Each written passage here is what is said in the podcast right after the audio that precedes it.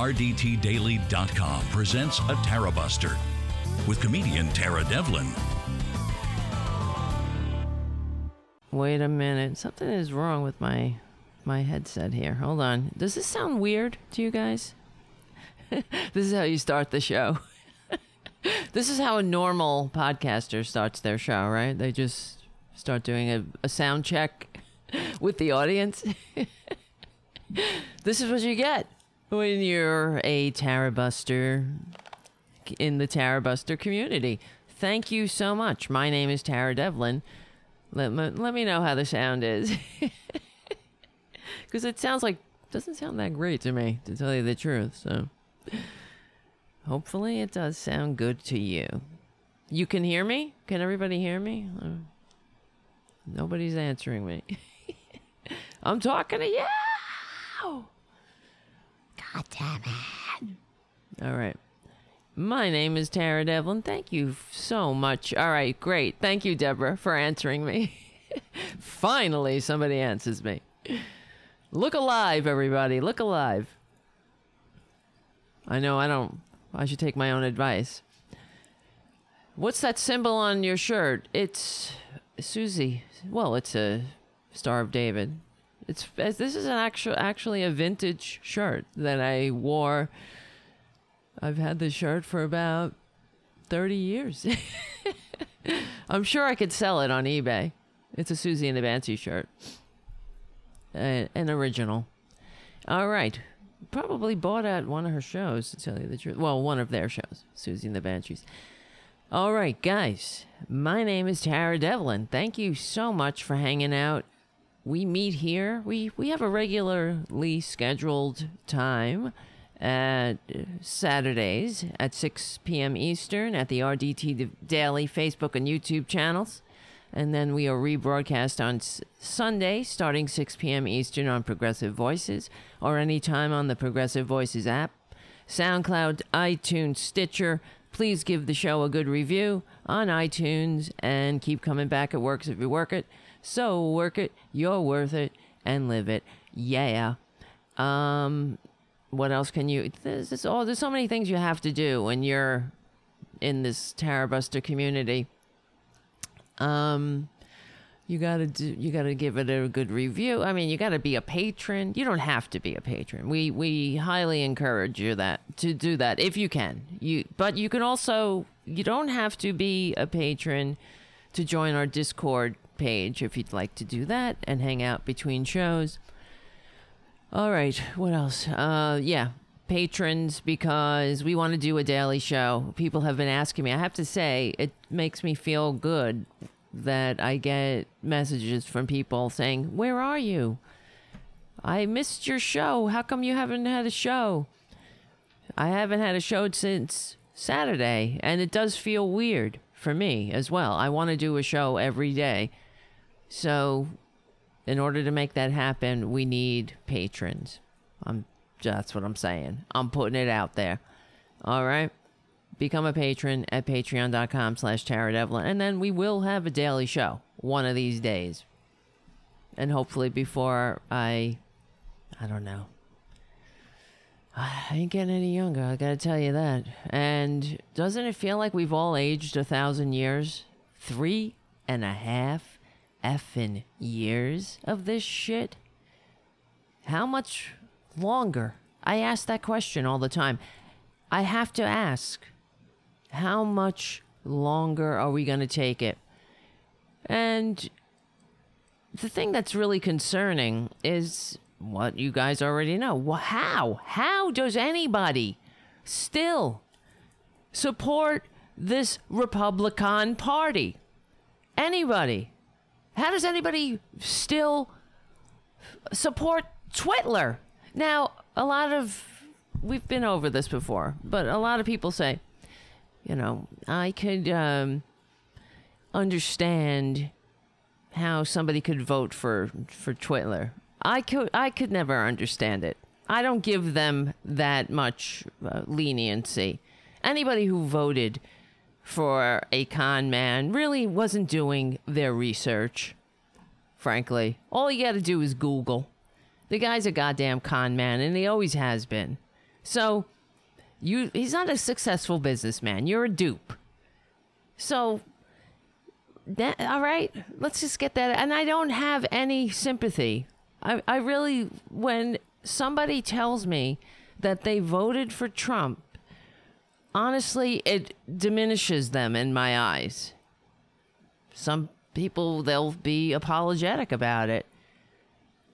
Others, I don't know, not so much. Uh, some others are ashamed, so they don't say anything. I told you guys this story because I I practice Buddhism, and in my Buddhist community, one of the one of the pers- the people in the community, he made the mistake of this is years ago when this right after the election, he told me that he had voted he voted for Trump, and of course I was like, "Are you an idiot or something? Like, what's wrong with you? You're supposed to be." a little bit more conscious, I would think. But there you go. Doesn't matter. Buddhist, whatever. Who cares? He's not that swift, I have to tell you. In my opinion, he's not that he's not the brightest bulb. But every time I meet him or see him or, you know, now I haven't seen him that often because everybody's whatever. We're all social distancing. But he would come to my house sometimes and the door would ring. I'd open the door. He'd be standing there. The first thing I would think is, this guy voted for Trump. I can't help it. That's what I, it's the first thing that pops into my mind.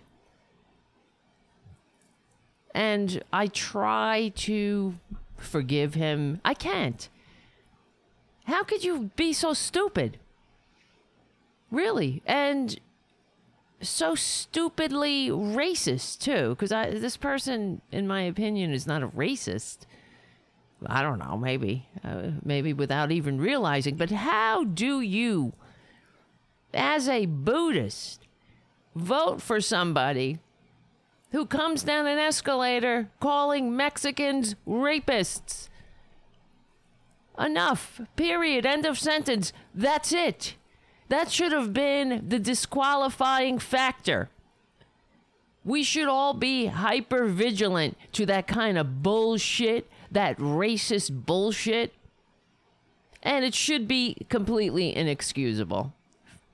The fact that so many Americans, so many idiots voted for him, in spite of that, that's it. Don't, I mean, we could do the whole litany of of uh, crimes, both large and small, this goddamn traitor has inflicted on humanity. But the, that one thing, that's the disqualifier. His announcement. The, the first day that he announced that he was running for the so called presidency, he, and we all know uh, Michael Cohen confirmed what we all knew that he didn't expect to win. He didn't want to win. He was running as a publicity stunt for his shitty, ugly, tacky hotels. What an ignorant, grasping, tiny human being. And Not even human. I'm sorry to use human. Sick, disgusting. So, which brings me now, here we are, three and a half, over three and a half years later. And how much longer are we going to take it? See, we've always, I've been awake this whole time. Maybe some people weren't. Okay, but that's no excuse. You should be ashamed of yourself if that's the case. But um three and a half more years the and there's still people at his rallies. Three and a half, oh, three and three quarters years later, there are still people supporting him, cheering him, d- doing what he says. Idiots so goddamn, um, I guess, convinced of this con that they literally put themselves in the hospital because of drinking bleach. Because the idiot told them to do it to ward off coronavirus. We all know Trump, he doesn't give a shit about this country. He never did. He's a traitor. And yeah, it's all about money. So he will burn this bitch to the ground. And I don't mean this bitch, I'm talking about the whole goddamn thing. This country. He will burn this country to the ground as long as he can be king of the ashes. That's a perfect line from Game of Thrones. And it applies. Absolutely. He's a disgusting, disgraceful. I, I, mean, I gotta get a, a goddamn. I have to get out of the thesaurus about it. It's. Well, I should actually. You know, my uncle, my great uncle, wrote the the book Antonyms and Synonyms. So I should know a little bit more. It's kind of a I don't know. I don't know if it's a famous book. It's just a book of antonyms and synonyms. Synonym. I can't even say it. That's my great uncle Joseph Devlin. Look it up. Antonyms and synonyms. Oops. I mean, that's got to be some kind of brains that sits down and writes a book of. I mean, it's not a. It's not a clever title. It's a book of antonyms and synonyms. so, I wish I could do something like that. I wish I could take my mind off of other things and write a book of antonyms and synonyms. Am I saying that right? Antonym? I can't even say it. Antonyms and synonyms. Who the hell wrote that? Who, who made that word? So difficult for me to say. Not that I can't. I can't read it. We haven't. All right, all right. Let's get back to the point here. We have an ignoramus. We've had ignoramuses before. We've had, I don't know, sociopaths before, but we've never had an ignorant sociopath. I don't think so. But hey, we've never had somebody for all the crimes that they've committed. Dick Cheney, we had. He's a scumbag, an evil bastard who masturbated to tortured prisoners. Not that I have any proof of that, but we know he wanted to see the tapes of prisoners being tortured. The scum. So he could, I don't know, it was a substitute for Viagra, perhaps? I don't know. Disgusting these people are. They're, that's how disgusting they are. Violating the Geneva Conventions. I mean, they all hate the troops. I don't know how anybody whoever wore the uniform or wears the uniform votes for a Republican. Well, because there's suckers born every minute. Yeah, and I did wear the uniform, so I get to say shit like that. Okay? And it's always baffling to me because Republicans are war criminals. They send the people to die based on lies. And then they violate the Geneva Convention. So when you get captured, they get to torture you now. You see what I mean? Whatever. These pe- this is what we're up against. And it's only getting worse. So don't think that it's I mean, the next 2 months before the election, the fun is just getting started. And the Republicans could give a shit they're over the coronavirus, guys, just so you know. Not that they ever were had any interest in it, but this country is not going to stay a unified country at this rate. And I'm all for breaking it up, to tell you the truth. It's in it's it's beyond repair. There are so many ignoramuses. There is so much corruption. There is so much mistrust. They have fomented a hatred of government and they've fomented a hatred of civic life that how are we ever going to be unified? They don't have an interest in democracy. Republicans. What are they doing today? They came back from their vacation. They went on. F- all right, relax. Uh, I'm trying not to curse. You know that. They went on vacation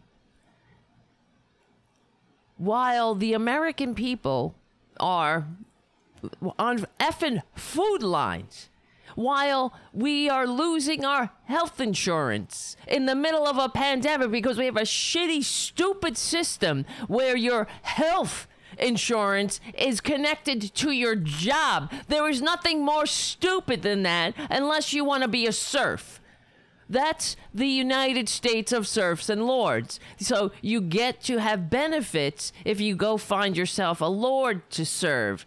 That's kind of like the system the founders rebelled against. But, you know, what do I know? I just have a dinky podcast. But what are they doing about it? Not, you know what? The Republicans came back from vacation and they immediately got to work.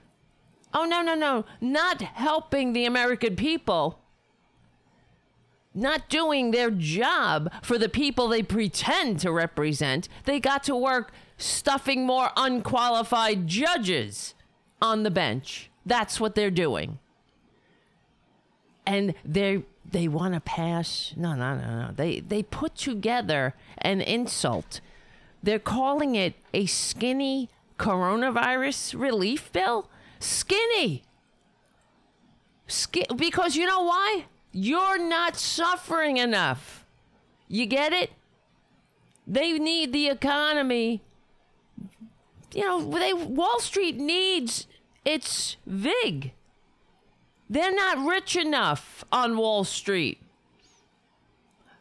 You're not desperate enough, they guess, to get back out there and pretend like there is no coronavirus. They don't give a shit if you live or die. In fact, you'll be better off for them if you're dead. Two million dead? They want to reach herd immunity, two million dead? That's nothing to them. They don't care. Whatever. Whatever. They got theirs. Mitch McConnell's fine. Him and his Chinese spy wife. They're doing well and it is a it's a cult of Twitler, but it's always been. It's not. It doesn't matter who's in the Oval Office. It's a cult of destroying this country, and they don't have any other agenda. It's inconvenient for them that we have a coronavirus all of a sudden. But that's not stopping them from their agenda.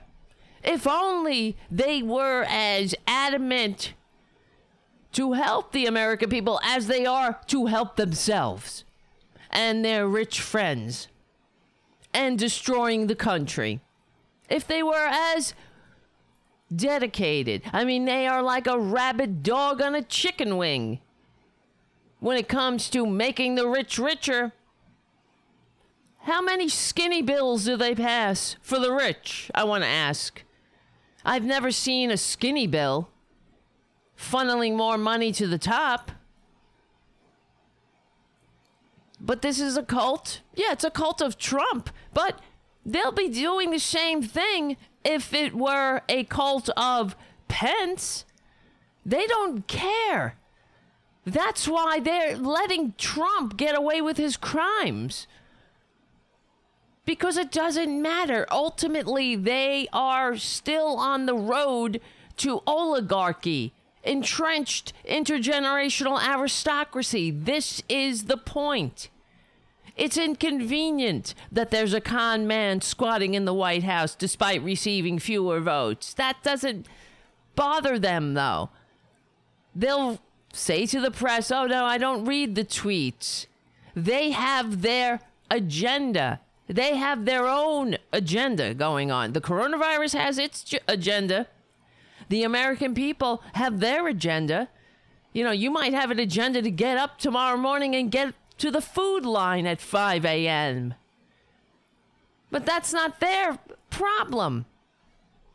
You just are unlucky enough to live in the United States of serfs and lords in the last days of the American Republic. I ask all the time, how much longer are we going to take it? Well, we have a million, millions, millions of Americans that haven't had enough. You see, it will never be enough because there's something desperately wrong with them, frankly. Many of them are racist. Many of them are stupid. Absolutely.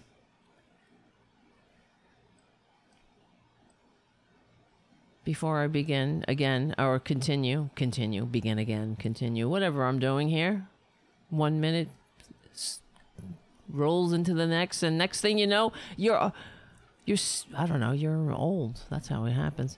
Um, but well, what's the alternative? You know what I mean? I want to thank Richard for your super chat and your cute emoji. How's it going? It's going. It's going. And thank you, Jim, for your super chatter. I just wanted to get that, say that before we keep going. Um, first of all, bef- uh, as another aside, maybe it's not an aside. It might be. I don't know. Some fucker. I don't know what the hell or who the hell, but I don't know how. I guess you can find anybody's address nowadays. Um, but I'm I'm receiving mail from Donald J. Trump. Okay, and where where the hell is it? And whatever, it doesn't matter. He sent me some shit. And I'm like, great. Somebody put me on a goddamn Republican mailing list. They put me on all kinds of mailing lists for just conservative shit. I have to show you some of the shit that I receive. It's it's fucking ridiculous. Oh, uh, there I go again. Jesus Christ. I can't even I can't even use my own moratorium. I can't stick to it. I don't want to curse, you know why? Because I think I explained it before. Somebody said to me, well, I got a message on Facebook once and they said, "Oh, I have a small radio station. You would be great except for all the cursing." So then and, and I said, "I can not curse." But they haven't responded. But you never know. I just thought maybe somebody would put me on a bigger, I don't know, whatever, just to make the show grow. You know what I mean? That's the bottom line. But you have to see some of this. It's amazing. Um, these conservative, it's interesting. I, because I study chimpanzees like Jane Goodall studied the apes, I continue receiving these mailers because I want to see what they're thinking and what they're saying to each other and this thing, this mailing list that I'm on, it's called conservative. Let me look this up. Conservative. I think it's called Conservative Direct. Hold on. But it's amazing how everything. Oh, it's called Conservative Brief. But they everything um is always uh Schumer gets served could be removed from leadership all of the the headlines on the mailing list are lies just blatant lies Kamala Harris bombshell decades in prison I'm I'm reading them right off the the mailers I mean, it's just the subject. Adam Schiff begs for mercy, resigned from office. Limbaugh drops a Joe Biden bomb. Oh my God. Senate confirms 86 to 2. Crying Chuck is humiliated. 2020 elections shakeup, Supreme Court now involved. Unbelievable, right? Some of sometimes the the headlines scream um, Pelosi is out, things like that, and it's so clearly not true. And then when you let's see, let let me see, because then when you click on the story just to see what the what the hell the lie is it supposed to be about, it's about nothing. What the of what the headline said is that a real sentence? I don't know. I'm not using words correctly tonight. After exposing Biden, Tucker Carlson confirms the rumors. Pence out. Dems take sickening action. This is abhorrent. Let's see. Pence booted from commencement speech. This is the story that is abhorrent. The rabble rousers who have taken our nation by storm are never going to be defeated if we continue to give in to their insane demands. As much as people on the left despise President Donald Trump because he does not speak like a normal politician, he doesn't speak like a fuck a normal human. You would think they would welcome Vice President Mike Pence, who does. I guess they always have to use their title so we don't forget that these inhumane, abnormal, abnormal assholes are. We're supposed to be. They're supposed to be the, uh, you know, revered. A Christian man and a. This is what it says a Christian man and a good speaker. The vice president was set to give the commencement speech at Wisconsin Lutheran College in Kenosha, Wisconsin, until this week. Oh, he's a good speaker. He speaks real good, you know. If Ken, if Kenosha, Wisconsin sounds familiar to you, it's likely because the that is the city where Jacob Blake resisted arrest and was shot by police. He resisted arrest? Jacob Blake is the one who was shot in the back, walking away from police, resisted arrest. So that's the news they're getting. That's conservatives. He resisted arrest? We all saw the video. He walked away from the police and the guy took out his gun and shot him in the back seven times. That's resisting arrest. Then I played for you the video of that white kid who who was on mushrooms or something and he stormed into a police station, took a cop's gun, wrestled with about 9 of them, shot the gun into into the wall just coincidentally. It wasn't like he wasn't aiming at anybody. And they subdued him.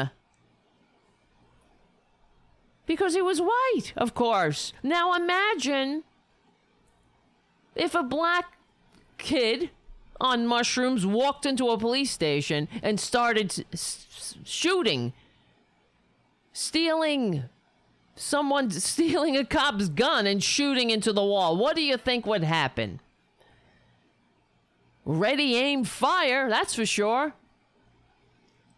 He resisted arrest. So here in the United States of serfs and lords, when you have your the Praetorian Guard out there that aren't that are acting as a mobile execution squad, not a cop cops who are supposed to take you to your day in court. That's what it means to be free. You understand? Free societies, the, uh, the nation of laws. We don't have mobile execution vans. It's shooting people. And if there is a crime there is a court system. Well, no, until the Republicans get through with it. That is. Resisting arrest. That gets you shot in the back seven times? What is wrong with the, this country? What? No, it's not the country, it's them. They have entirely too much power, but it's all it all comes down to the, I mean, I can I can diagnose it, but we know I believe it is because of largely because of media. Because of the deregulation of the media. And when Bill Clinton signed the Telecommunications Act, that enabled the right to rise, you know, base not to rise up, I mean, whatever, to consolidate news, to create silos of information where you don't get you just get confirmation bias. So somebody who's reading this article they're not getting the truth. They're getting they're being told that they're correct in their racist ass opinions and ideas and that anybody that challenges them is out to get them. I'm not out to get them. I just want them to be where they where they belong. In the permanent minority. Wait, hold on. What are you doing? Come on. He's so good, this cat. Tara Jr. Jr., ladies and gentlemen. Tara Jr. Jr. Tr- joins. Wait a minute. He's so good. You know what he did? He taps me on the leg. He's like, I'm here. can I come up? Yes, you can. Yes, we can. Yes, we can. Yes, we can. Yes, we can. All right. All right. He's laying down now. Lay down. Get your leg up here. All right, good kid. Let's see. What what is this? Uh, the university thought it would be too controversial to have the vi.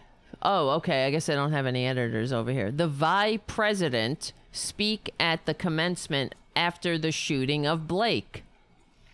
Uh, obviously, these are articles written by somebody with a second grade grammar or whatever.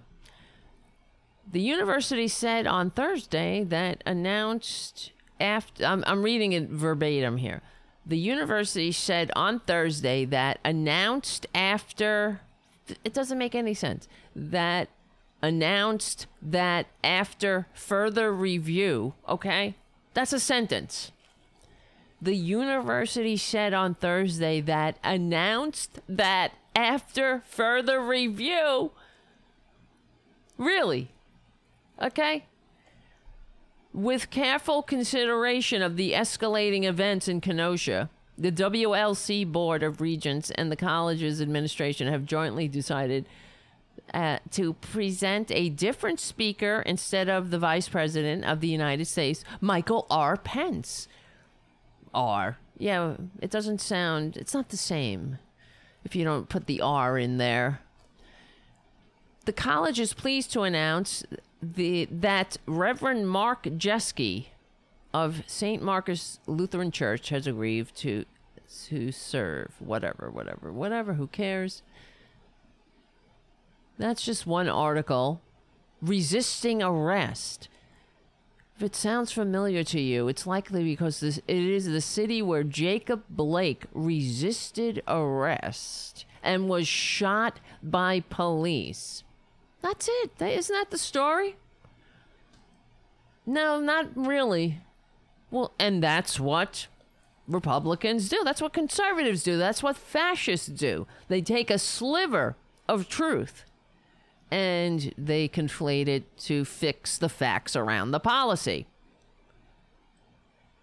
That's what they do. And speaking, I have to. Also, the reason I brought it up is because today in the mail, um, the reason I brought up that somebody had, they're putting me on all these conservative or fascist mailing lists, and it's it's annoying because now I'm gonna get on all the goddamn mailing lists. You know what I mean?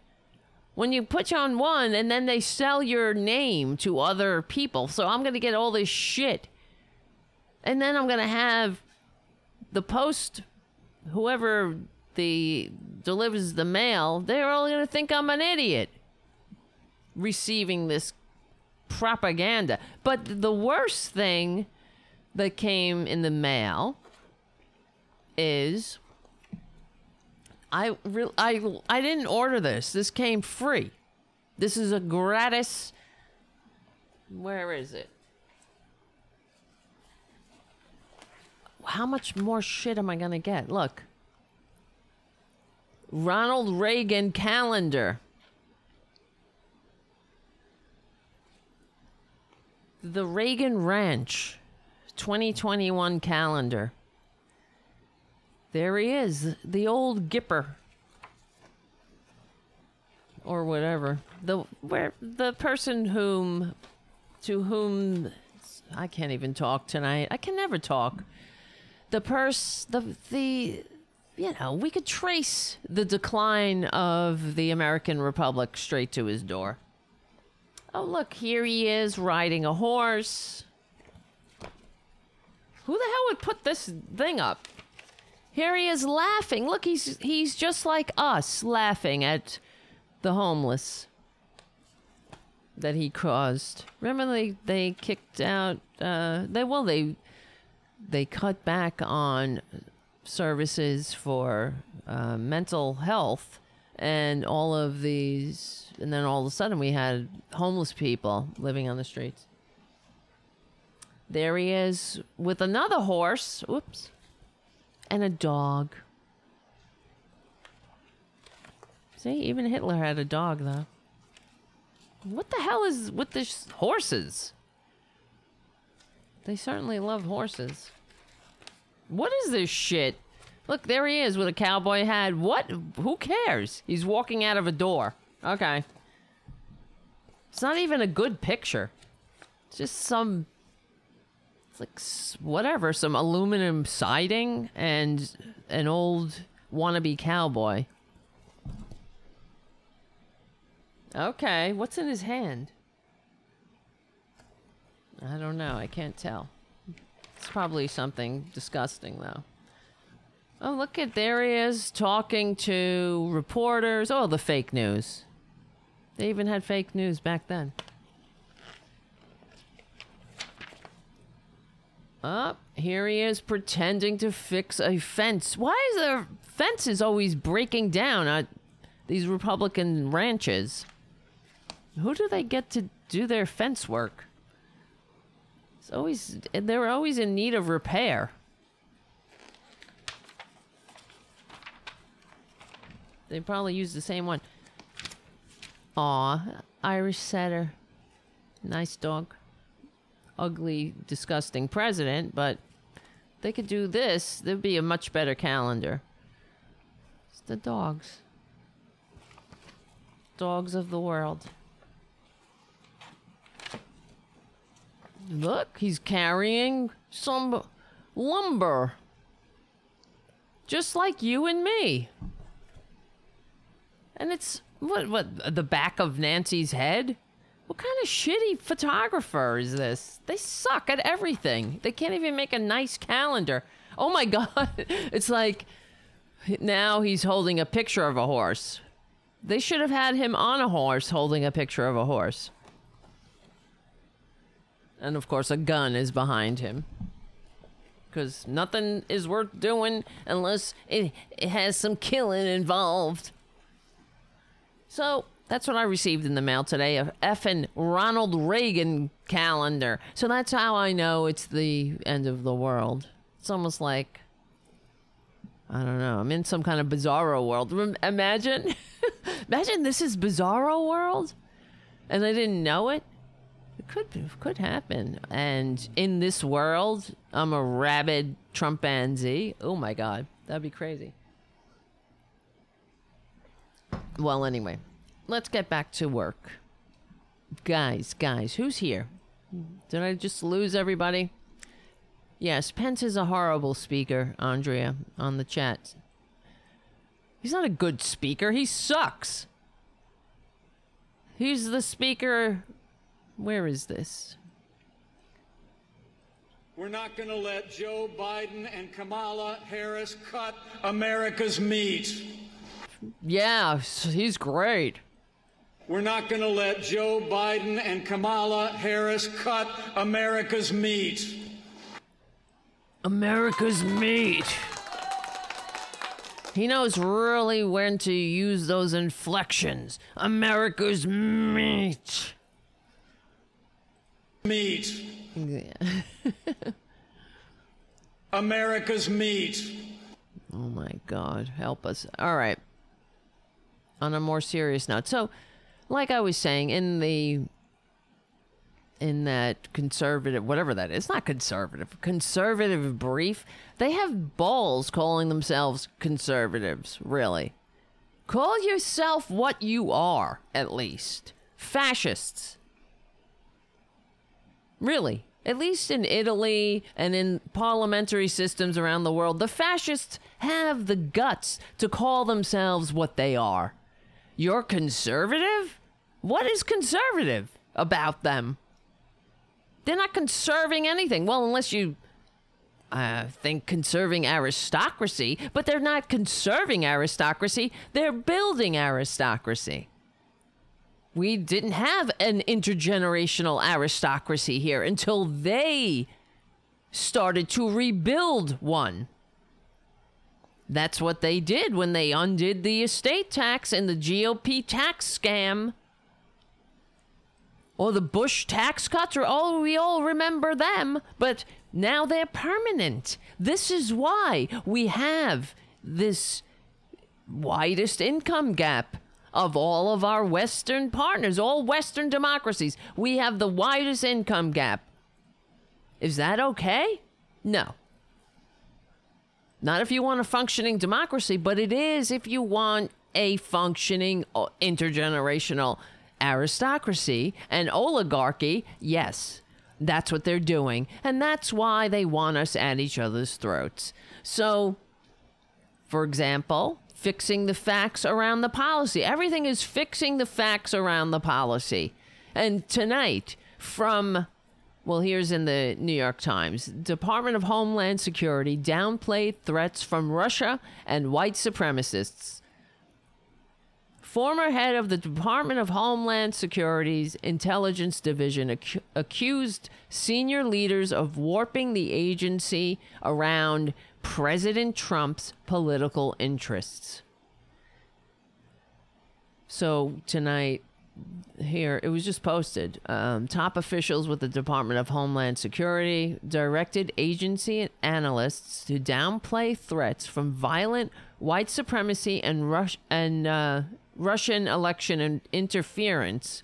A homeland security in- intelligence official said in a whistlebl- whistleblower can i'm sorry i can't talk. I really i gotta get better.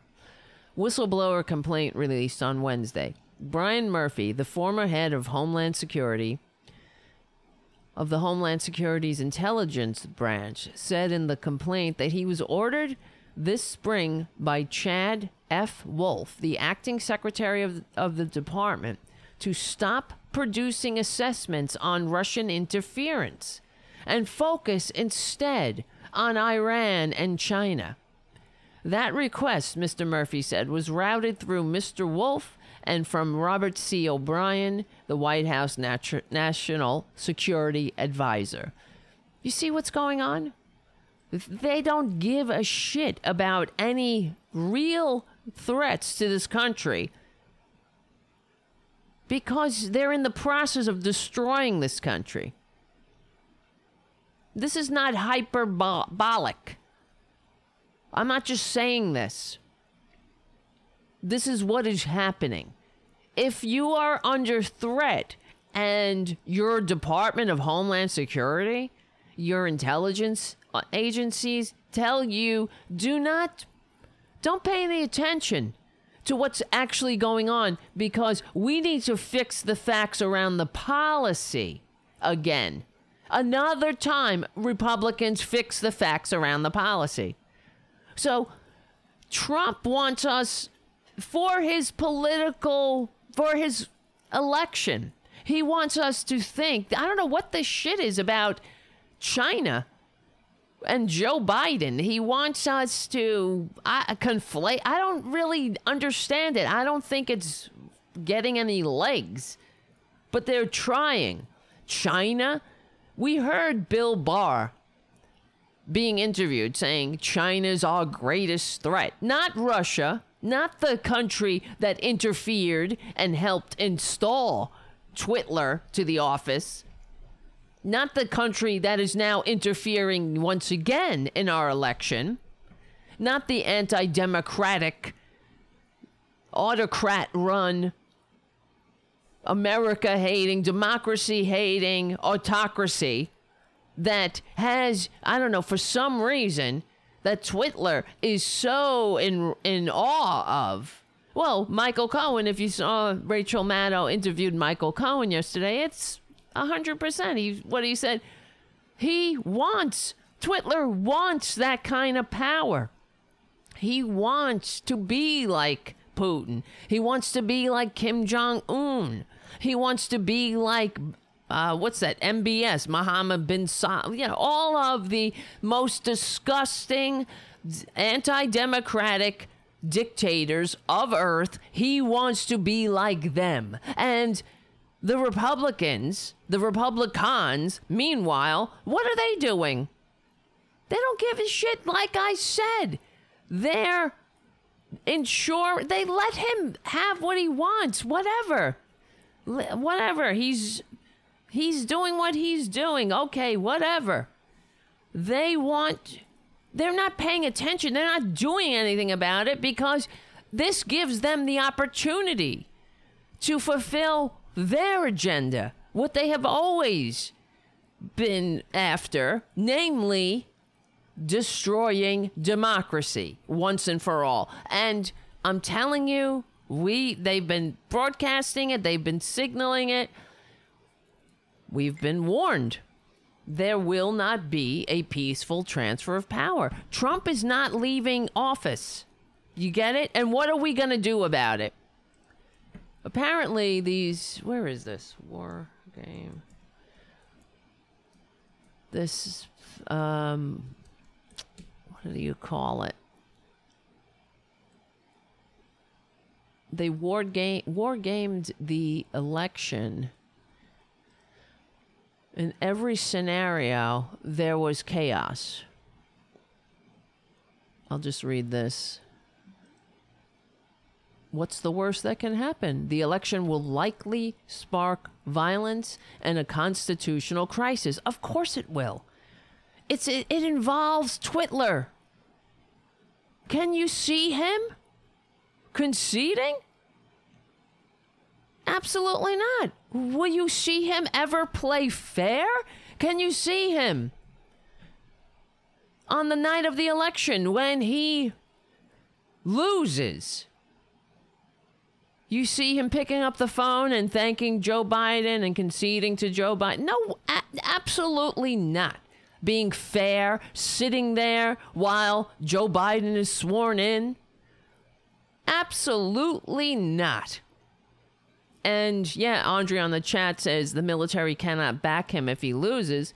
Absolutely. That's the saving grace is what do you think will happen? I mean, this is why we have civilian control of the military. Well, partly.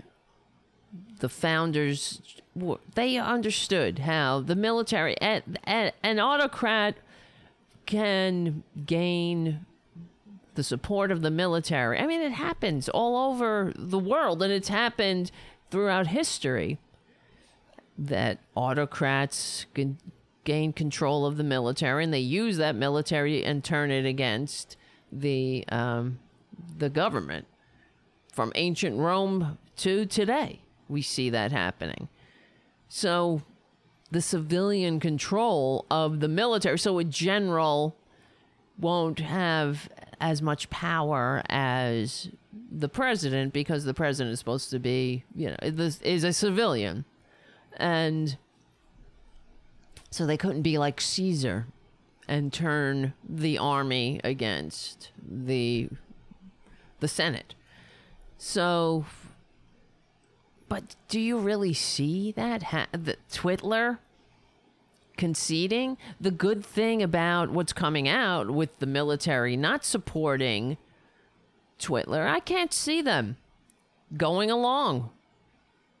I can see them dragging him from the White House, which I would be pleased with, frankly. But how any service member, how anyone, how any human supports this dictator, this wannabe dictator, is beyond me. And that is a failure. Honestly, it's a failure of many things, including, well, it really is. It's not just a failure of, uh, I was going to say, of our education system. It's, be, it's the result of the systematic attacks on our government that have been going on for generations. And that includes our education system. This is why the Republicans have been attacking and undermining education in the country. That's why they don't they go off not just government. You know, they hate government. And when you hear them say they hate the government, just hear them what they're really saying is that they hate democracy and they hate America. So but they also the when they go after public education, they're going after one of the pillars of democracy. They they go after all the pillars of democracy: the press, education, education especially. We have to have public education because one of the reasons, and there has to be standards. And this is the thing why Republicans always, or cons, excuse me, why they always um, they want private schools and charter schools, and they want to uh, people to homeschool because they don't want us having a common story, teaching a common history. Otherwise, how can they divide and conquer us? We have to have. Uh oh, I see what's going on. Oh, okay. It looked like the show was buffering we have to have a common story. And that's why Republicans want us to have all different stories. We don't even have a common reality. We don't agree on what is real and what is not real. I mean, obviously, truth has a liberal bias. But if we have, this is the thing with um, during Barack Obama's presidency, there was they were trying to standardize some tests, if if I remember correctly, in schools, and the Republicans cons were u- losing their minds because they're saying, "Oh, they're being indoctrinated. They're indoctrinating our children." Yeah, we're indoctrinating the children with the story of democracy and how you maintain a democracy, how you maintain freedom, what that means, what that looks like, how you are hypersensitive against autocracy, how you must, you gotta be. Otherwise, we will end up like every other republic, and honestly, I think we're already there to tell you the truth. This is why I say, I've been saying, I know that many, of course, Democrats, they're not anywhere near this. Why do we have to stay unified? Why do we have to stay the United States?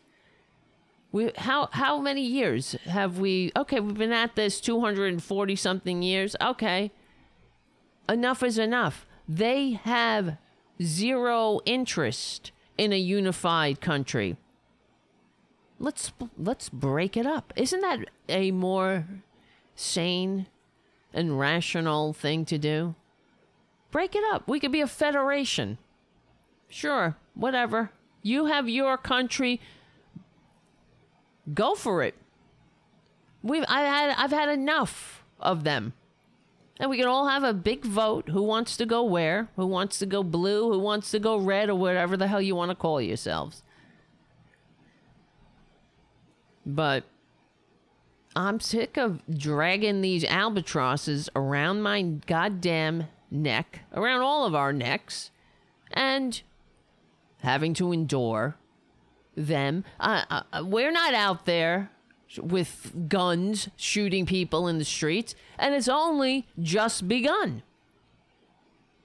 They can't even tell the truth. When we just reading that conservative, whatever the hell magazine, uh, whatever that newsletter that came. Oh, you you know, uh, Mr. Blake. He's the one that resisted arrest and was shot by police. Except he was walking away. He wasn't resisting arrest. And they shot him in the back seven times. You've left out some crucial details there. Just like in this country. I mean, where do we live? It's already past the point of no return. We have a dictator squatting in the White House despite receiving fewer votes, and an entire party that doesn't give a shit. They're not they're not um, in it for democracy. They're not in it for the country. Mitch McConnell, do you think he gives two goddamn seconds of a thought on his constituents? Anybody? How much does he think about the people he pretends to represent? What do you think that they keep him up at night? Oh, hi, Tara Jr. Jr. We are back. He start, I start screaming and he jumps down. So, of course, this election will be there will be violence. There's already been violence. There's already violence. We are the disgrace of the world. We couldn't leave this country if we wanted to, thanks to Twitler we have completely failed in the this coronavirus response. There is no response. This is a freaking con man who we know tonight. First of all, uh, Bob Woodward's book is out, and there's recordings of Trump telling him how deadly the coronavirus is, while he goes out and downplays it for the dupes and tells them to liberate Virginia, liberate Michigan. Yeah, dummies, get out there and die. They don't care if you're alive. You're better off dead in their estimation. You're you're nothing. So, yeah, Trump is a cheater. He has never he's never won gracefully. He's never lost gracefully. He's a he's a goddamn cancer. What is he? The scum of the scum of the cancer of the scum of democracy of America. He's the absolute worst, like a monster that we only we could create here in a greedy, grasping, arrogant, Im- immature ugh, hypo- hypocritical, racist, unable to live up to its founding principles. Whatever, a hypocritical disgrace of a country. Oh, you can leave. No, you can't. I can't. Sorry. Twitler saw to that. And he's not going to be like, oh, look at this. I lost the election. Let me call my opponent, Joe Biden, and say, congratulations. Because here in the United States, our greatness is we model the peaceful transfer of power. You think he gives a shit? He doesn't know anything about that. In fact, I'm really um I really wonder, you know, how he sees Putin poisoning people and murdering journalists and whatnot. Why he hasn't followed suit. Or maybe he has, who knows? Or maybe he just hasn't had the balls yet. But give him time. Give him another term and see what happens. First of all, what are we going to do? He wins the electoral college? Get the F out of here. He's he is deliberately sowing chaos in this election. He again last night told his morons to go vote twice. So vote on your absentee ballot and then go to the polls and vote. So there will be chaos. And they'll, they're going to do it. These are people who drank bleach. Okay? These are people who are go, who are who go to a rally to see him and they're not social distancing and they're not wearing masks. Half of them behind the him. You know they told them, "Oh here, put on a mask cuz you're going to be on camera." And half of them didn't even wear it. So let them die as far as I'm concerned. I don't care. As long as it's them, but they have to infect normal people. That's the problem. Unbelievable.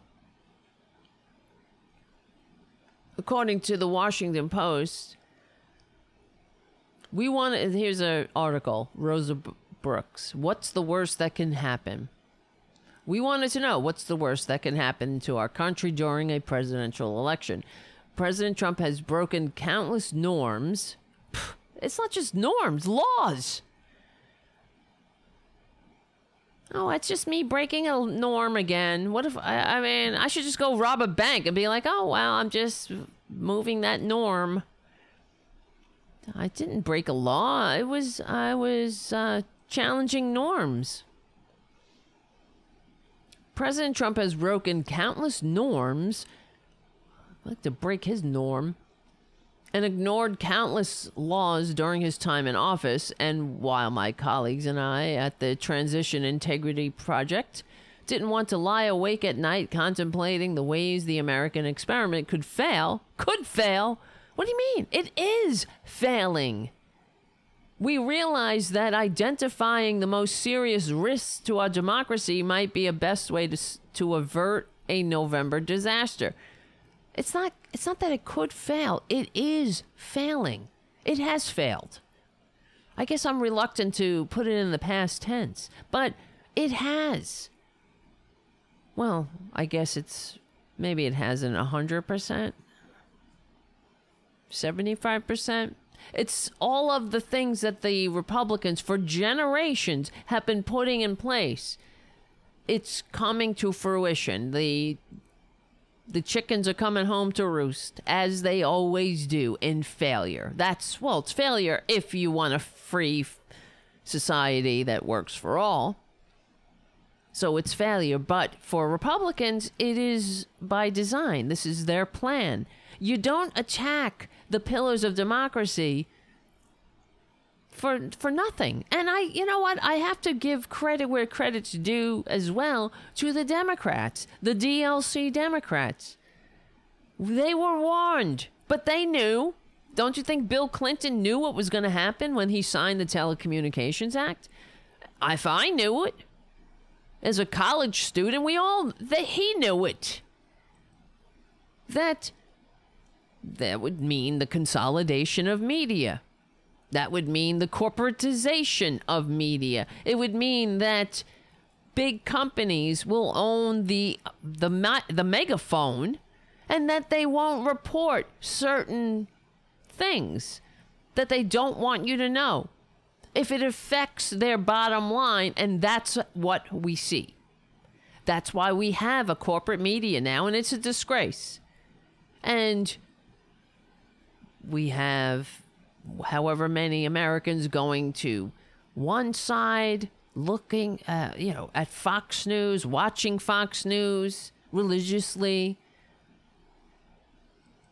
And then we have the other, you know, so called, well, the corporate Democrats that are, what are they? I mean, watching MSNBC and CNN, but they're not getting the full story there either. We don't hear anything on CNN or MSNBC or the so called liberal media about what we need to be talking about. For the most part, they're not they're not talking about our well, now they're saying it a little, I have to say. The upward immobility, the income disparity. I'm hearing some of that. I guess it's because it's really beyond beyond repair. But that should be really our I don't know. I don't know, Tara Jr. Jr. What am I gonna do? A landslide for Joe Biden resulted in a relatively orderly transfer of power. Every other scenario we looked at involved street level violence and political crisis. So that's the thing. We have to overwhelm the vote. If you're going to vote for Joe Biden, as I will, to get rid of this fascist and his, you know, I don't know. It makes me so upset because, you know, Joe Biden, I'm glad. I we got to get rid of this fa- this Twitler asshole. He's got to go. But we also need to remove the Republican Party as they have to be relegated to permanent minority status. They are irredeemable, and we have to get the DLC types to uh, to understand that the Republicans are they're not a legitimate party. They don't have an interest in democracy. So reform, get those Lincoln Project idiots, the ones who voted for Sarah Palin, you know, all the ones all along the line that if it wasn't Twitler in the office, if, it was Mike Pence, they would be on board with Pence 100%. You understand that. This these Lincoln Project characters, they might be able to produce great videos. Awesome. Wonderful. But they're not our friends. They brought us to this place just as easily and as much as Mitch McConnell did. They'd vote for Mitch McConnell. I mean, half of them voted for Twitler. That's for sure. They brought us to this point. So, the entire Republican Party and I would say a quarter of the Democratic Party, maybe more, who knows, all the corporate the corporateers, the corporatists, they they have to go. We need to shore up all of the fissures of corruption that made this Twitler monster possible. It's sort of like, oh, let's see. I know, I know. Oops, I'm sorry. He's just sitting on my keyboard, so it's hard to control. But, you know, it's like sort of like, uh, you know, I'm in recovery. And I can't even say this. This is probably too graphic. But, you know, I was a drug addict. So it's sort of like cocaine brought you, brought me, you, I'm saying you, you didn't do it, brought me to my knees. You know what I mean? All the other drugs, it was like, once I, you know, I was, I did all drugs, but, um, the, it was the cocaine that really was like the super highway to my bottom. You know what I mean? And that's what Trump is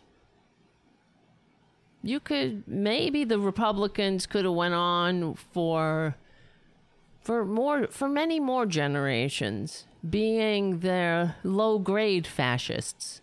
Just like I could have went on probably drinking excessively if I never never progressed to other drugs and whatnot. I could have been a low grade, just functioning alcoholic, but still sick and dysfunctional. That's kind of the way the Republicans are. They're still sick. Twitler opens up the the scab. We get to see whatever that whatever's in Pandora's box. He is everything that we feared, everything that I've been warning against for years. I said if this this must lead to that, must lead to that, and here we are. Even back in the day when I was in college, when I was studying communications in college, I told you when they passed the communication, the Telecommunications Act, we all had a big discussion. What will happen? This is bad news because now it will mean the consolidation, the ownership consolidation, and here we are. So, how do you undo this? Because you have so many Americans that have no memory of any other way. They don't know that this is not normal, that this is not freedom, that's not democracy, that freedom doesn't mean that a few get to be super uber rich while so many get to what? Struggle? Hang on by their fingernails?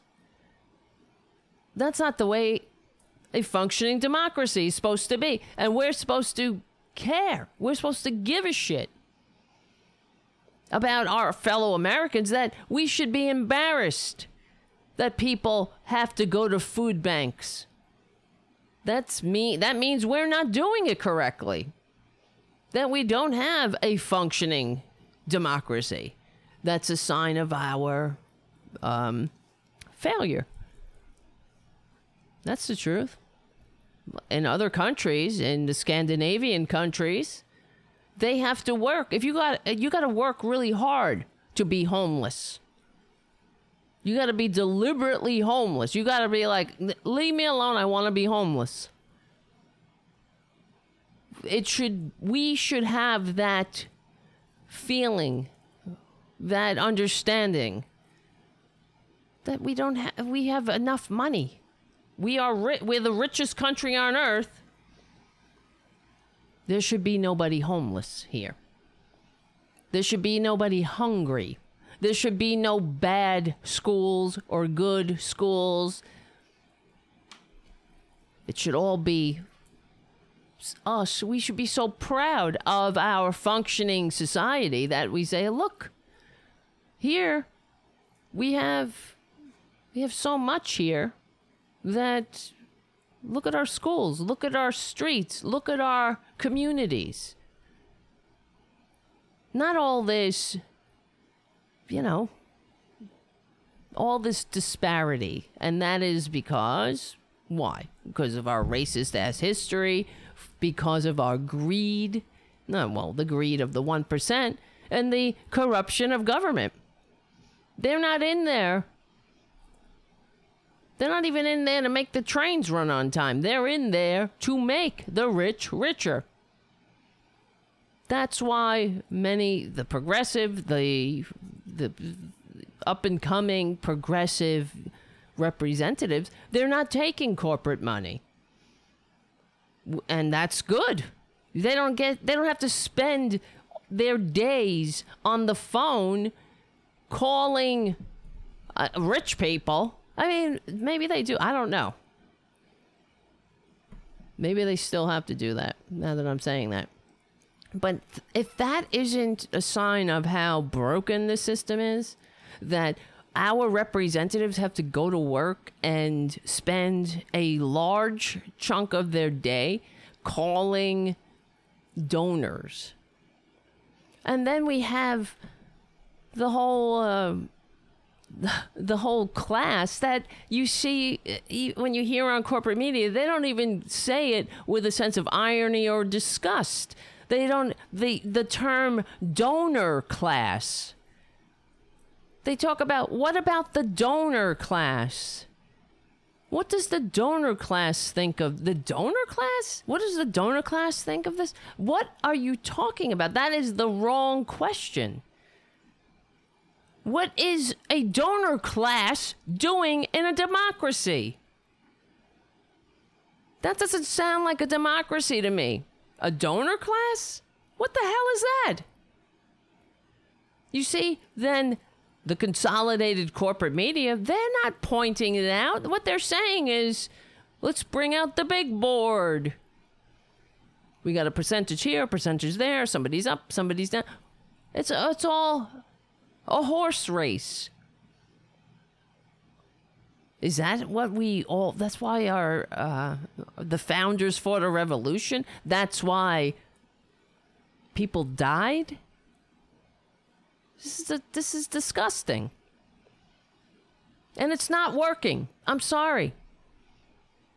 I know that a lot of our fellow Americans don't want to face the fact that when you're the least up at Lee Mobile, you shouldn't be okay with that. Even if you're doing okay. If you're living in a country where the majority are living check to check, even though maybe you're not living check to check, you should still be concerned about that. Because that's not a functioning society. And that's why we have all the repercussions of that society.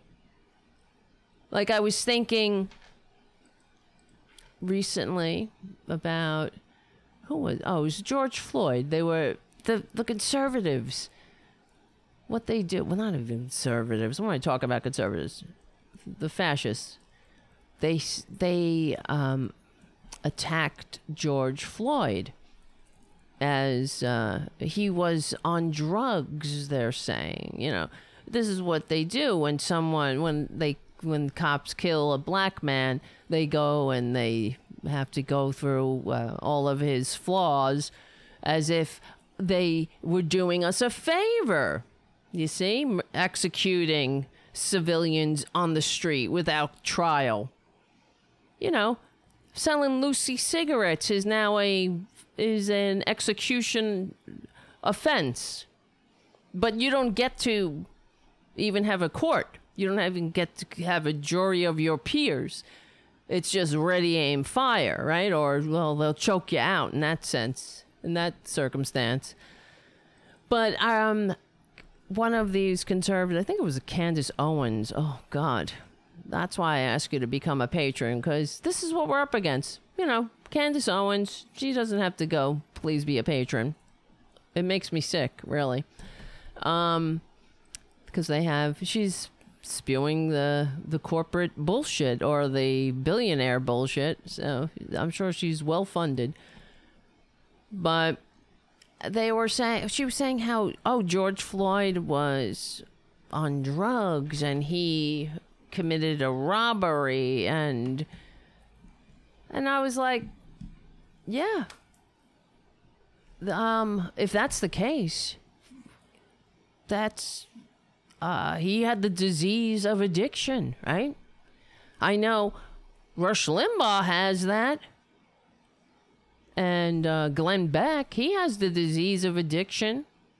But because he was uh, he's on the other side of the tracks or whatever. He's on the right side of Reaganomics. Well, he did, uh, George Floyd didn't have a housekeeper to send out to go cop drugs for him. I don't know. And Glenn Beck, I don't know where he got his cocaine, but he didn't, he didn't have to commit a crime because he was, you know, he's well funded, whatever. So, if you don't like, uh, of course, nobody wants to be robbed, but if somebody's sick and they can't get treatment because we live in a society where, you know, everyone is hanging by a thread and we don't have health care and you don't have that safety net, you can't get better. We all have to face the consequences of that so- that society. The crime. If that's this is the so- society we want to live in, that's what we have created. So, you know,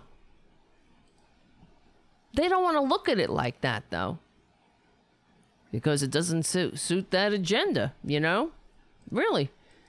But that's the kind of society you don't like. I don't want to see homeless people on the streets. I find that to be um, embarrassing for our country, really.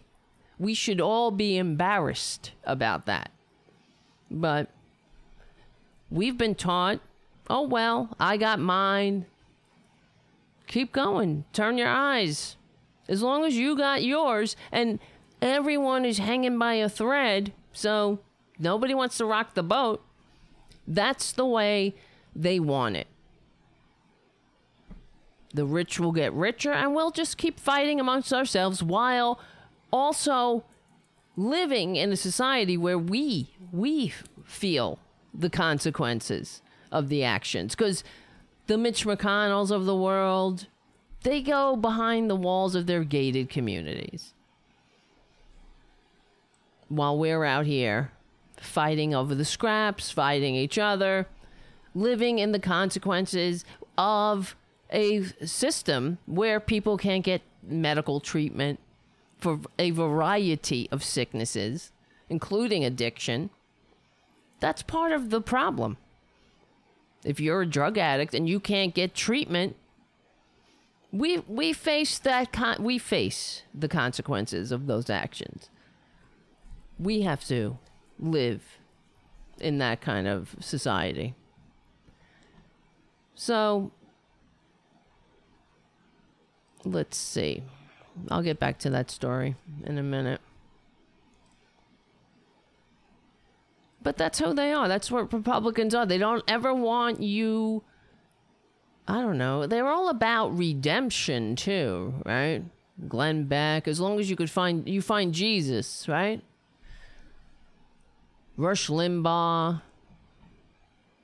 It's it's sickening. So, um, I one thing I wanted to say. Speaking of sickening and and Republicans who are sickening. Um, this came out tonight. Where was it? Unbelievable. Unbelievable. Uh, Senator Thom Tillis' staffer sums up the GOP stance on health insurance. It's like buying a shirt. So he told a cancer survivor, well, if you can't afford medical care, don't get it this is the where we live. You get it?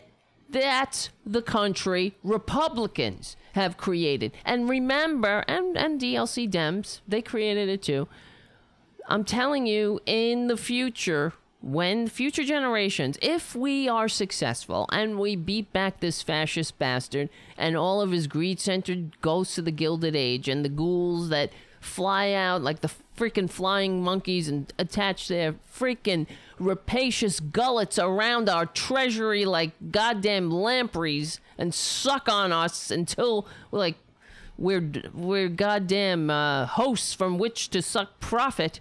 That's all we are, right? Anyway, um, if we if we are successful and the future, and there is a future, maybe. Well, there'll always be a future, but we might not be in it those in the future, if we're successful, they look back. They're going to look back on Republicans like the scums that they are. I'm telling you. Mark my words. They're going to look back and future generations will revile them even more vehemently than we than normal people do now. They're going to look back and say, Can you believe it?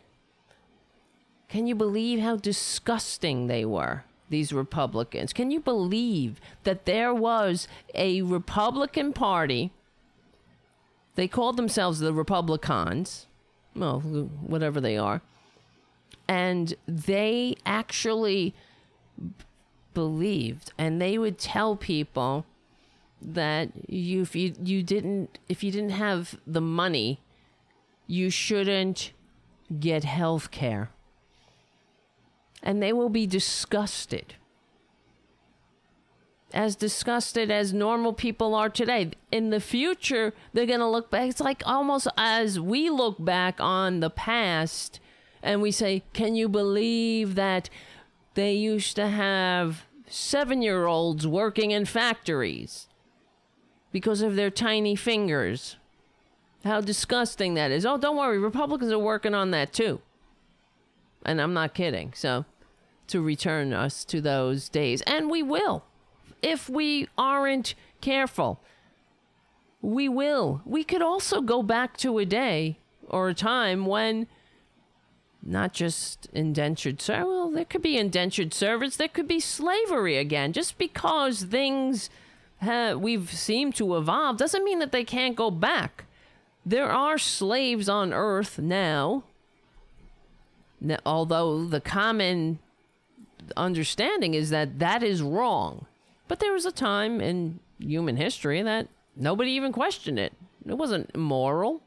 Not even Jesus Christ questioned the morality of slavery. So there you go. And that's why the goddamn Christian, well, whatever, the slave assholes back in the day used to use the Bible to justify holding people in slavery. So, but it doesn't mean that we can't devolve.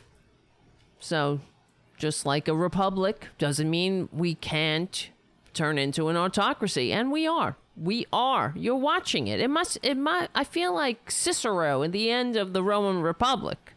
I do. Watching it happen and talking about it, writing about it, and being like, "What? What can I do?" All right. So a staffer. This is from the Huffington Post by Matt Fuller. A staffer for Senator Thom Tillis, Republican, of course, may have weakened his boss's already shaky political for- fortunes when he made one of Washington's worst political gaffes, telling the truth.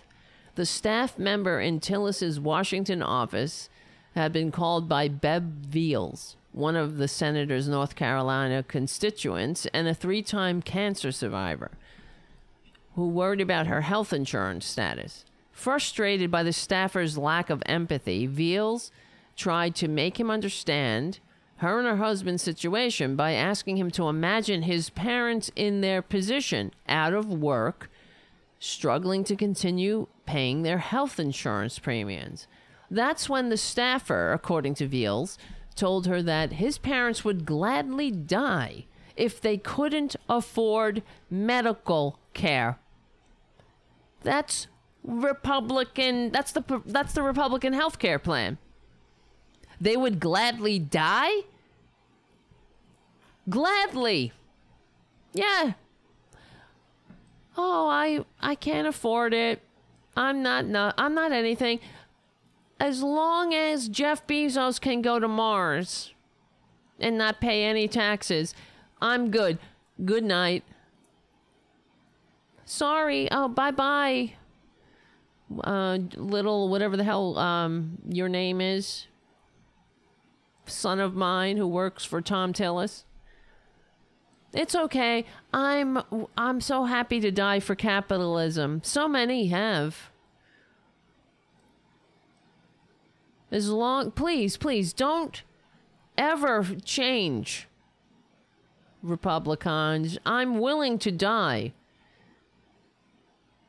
I wouldn't want to put the rich, you know, out of their a position of having to give a shit It's isn't that what we're here for? To be gr- grist for the mill. Fuel for those who will who who deserve it. That's how Ayn Rand put it. What are the masses but to be used as fuel for those who deserve it? Those who deserve it. That's how sick. And you know, we are sick. We have millions of people who voted for them for that kind of shit, that kind of sickening, sick sickness. What do you expect? You know, really. You expect what? A, a bird not to fly? A fish not to swim? And a Republican not to be a disgusting, greedy ghoul?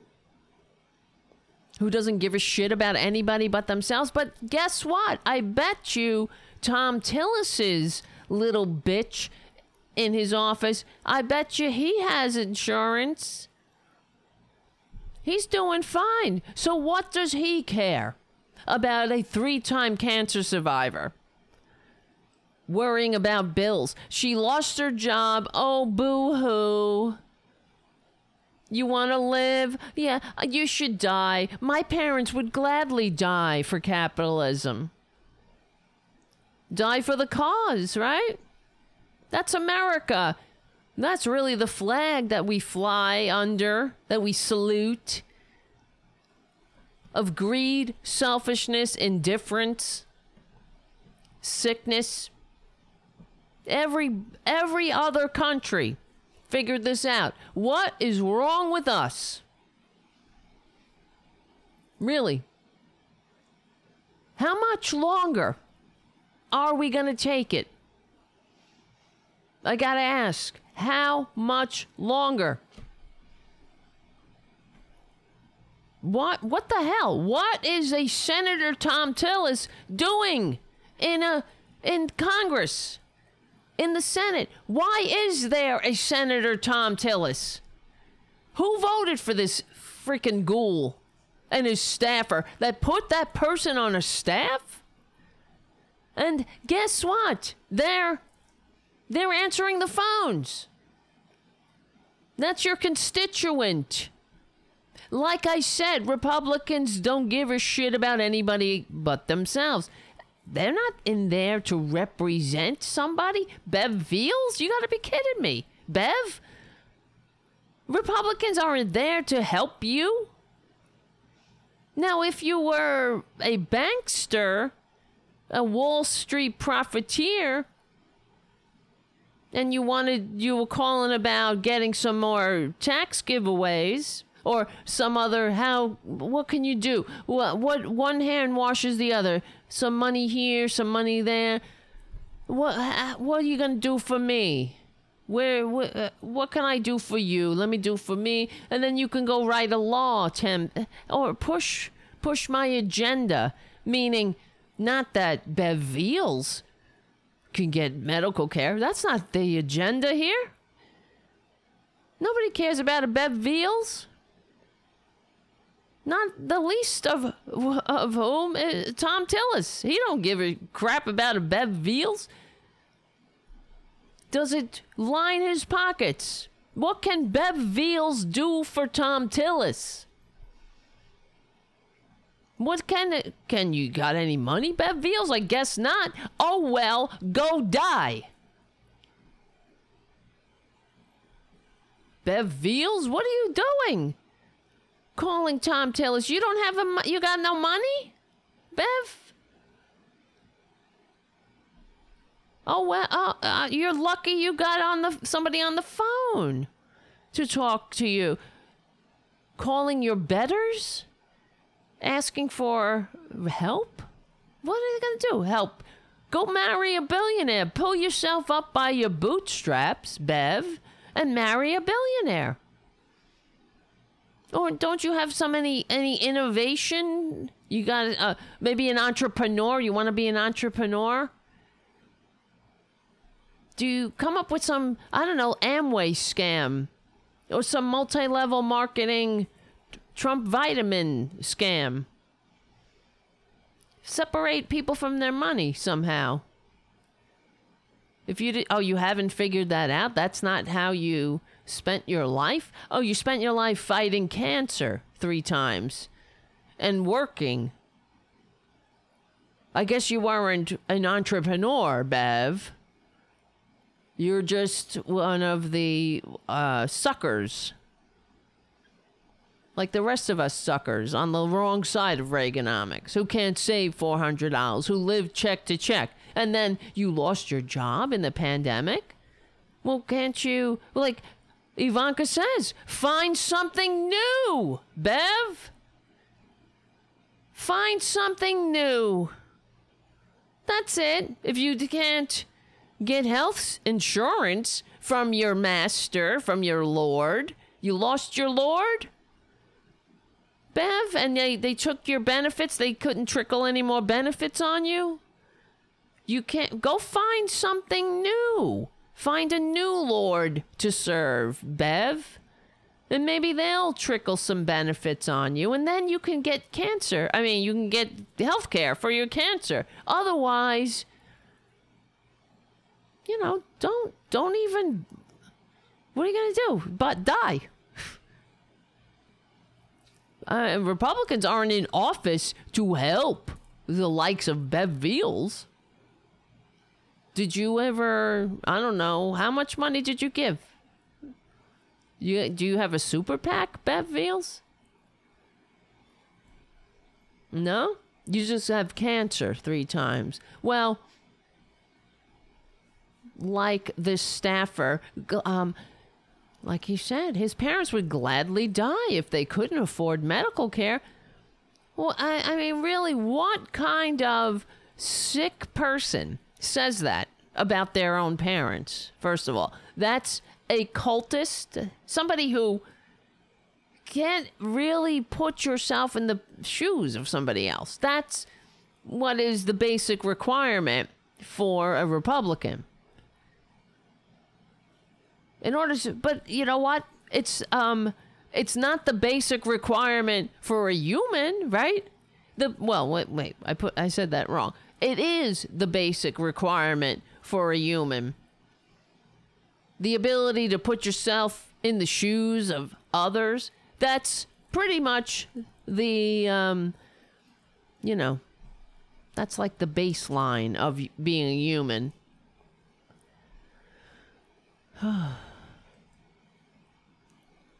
So let's see. Um, Veal said she was incensed by that comment, so she started recording the conversation. She again asked if it was really his and the GOP's position that if you can't afford health care, you shouldn't get to have it. Yeah, the staffer said, according to the recording. Just like if I wanted to if I want to go to the store and buy a new dress shirt, if I can't afford the dress shirt, I don't get it. Yeah, because, you know, if I can't afford to have cancer, I don't get it. Oh, wait a minute. That's not how health works. Oh, right. You don't get to choose whether you get cancer or not, you son of a bitch. Uh, this person, guess what? That is a person who lives amongst us, who actually says things like that. And they walk around like that's a normal way to be, a normal thing to say to somebody else. They actually said that to somebody on the phone, calling for help, somebody who called them for help, that they're supposed to be there to help they actually said that if my parents couldn't afford health care, they would gladly die. Gladly. Gladly? What what is this? Logan's Run? Gladly. Sick. Just buy a new dress. If I if I couldn't buy a new dress if I can't afford it, well, I can't. Yeah, when you get your cancer diagnosis, you don't get that luxury. You're not like, Doc, I'm really sorry. I can't afford cancer right now. I don't have a Lord to serve. They don't trickle any benefits on me. And I don't have sick leave because I'm an American. I'm a stupid In other words, I'm the I'm I'm one of the stupidest people on earth. I'm an American. I I chant USA, USA, USA whenever anybody tells me the truth. Whenever I'm confronted to about anything that's real, in order to evolve, I don't want to hear it, so I say USA, USA, USA. I'm a stupid American. That's why the rest of the world has health care. And we have Jeff Bezos. And those like him, we have a country where, what is it, three freaking people have more wealth than 50% of the population? Oh, that's okay. But Bev Veals, well, what are you going to do, Bev? Don't get cancer, you know? Who told you to get cancer? You should have been pulling yourself up by your bootstraps and not getting cancer. Which, by the way, the whole pull yourself up by your bootstraps, that was, that's not even a good thing. It became something that uh, is now in the lexicon, but it was a, it was it used to be a statement of irony and impossibility. Really, because pulling yourself up by your bootstraps is impossible. So she said in the conversation with Thom Tillis' staffer, after he said, If I can't afford that dress shirt, I don't get it. Can you believe that? I'm just stuck on that. I'm sorry. When I'm reading this again, thinking about that human, that so called human, that disgrace of a human being getting a phone call from somebody who ha- is a cancer survivor who lost their job in this shitty effing system, and this shitty economy, in this shitty country run by goddamn greed centered ghosts of the Gilded Age and their ghouls and their flying monkey ghouls. And she's, you know, unfortunate enough to be born here instead of somewhere like Canada where she wouldn't have to worry. She wouldn't be calling up her representative saying, I'm, I don't have health care. I'm a three time cancer survivor. I need medical care. Because she would have medical care. It wouldn't be on the list of stresses. She could concentrate on getting better and living her life, not wasting the precious time in her life calling Thom Tillis's office and having to deal with a sociopath who answers the phone. She says, and, and, and this fucking guy says, if I don't, if I can't afford a dress shirt, I just don't get it. Well, I can't afford cancer, but I got it anyway. Because that's how it works, you scumbag. And I can only pray that there's there really is justice in the world. And this person gets a taste of what he is inflicting or willingly helping inflict on others. So callously inflicting on others. His fellow americans. That's why i say republicans they're not patriots. They're not they're barely human Barely. The only reason they're human is because they have the worst aspects of the human condition. That's what marks them as human.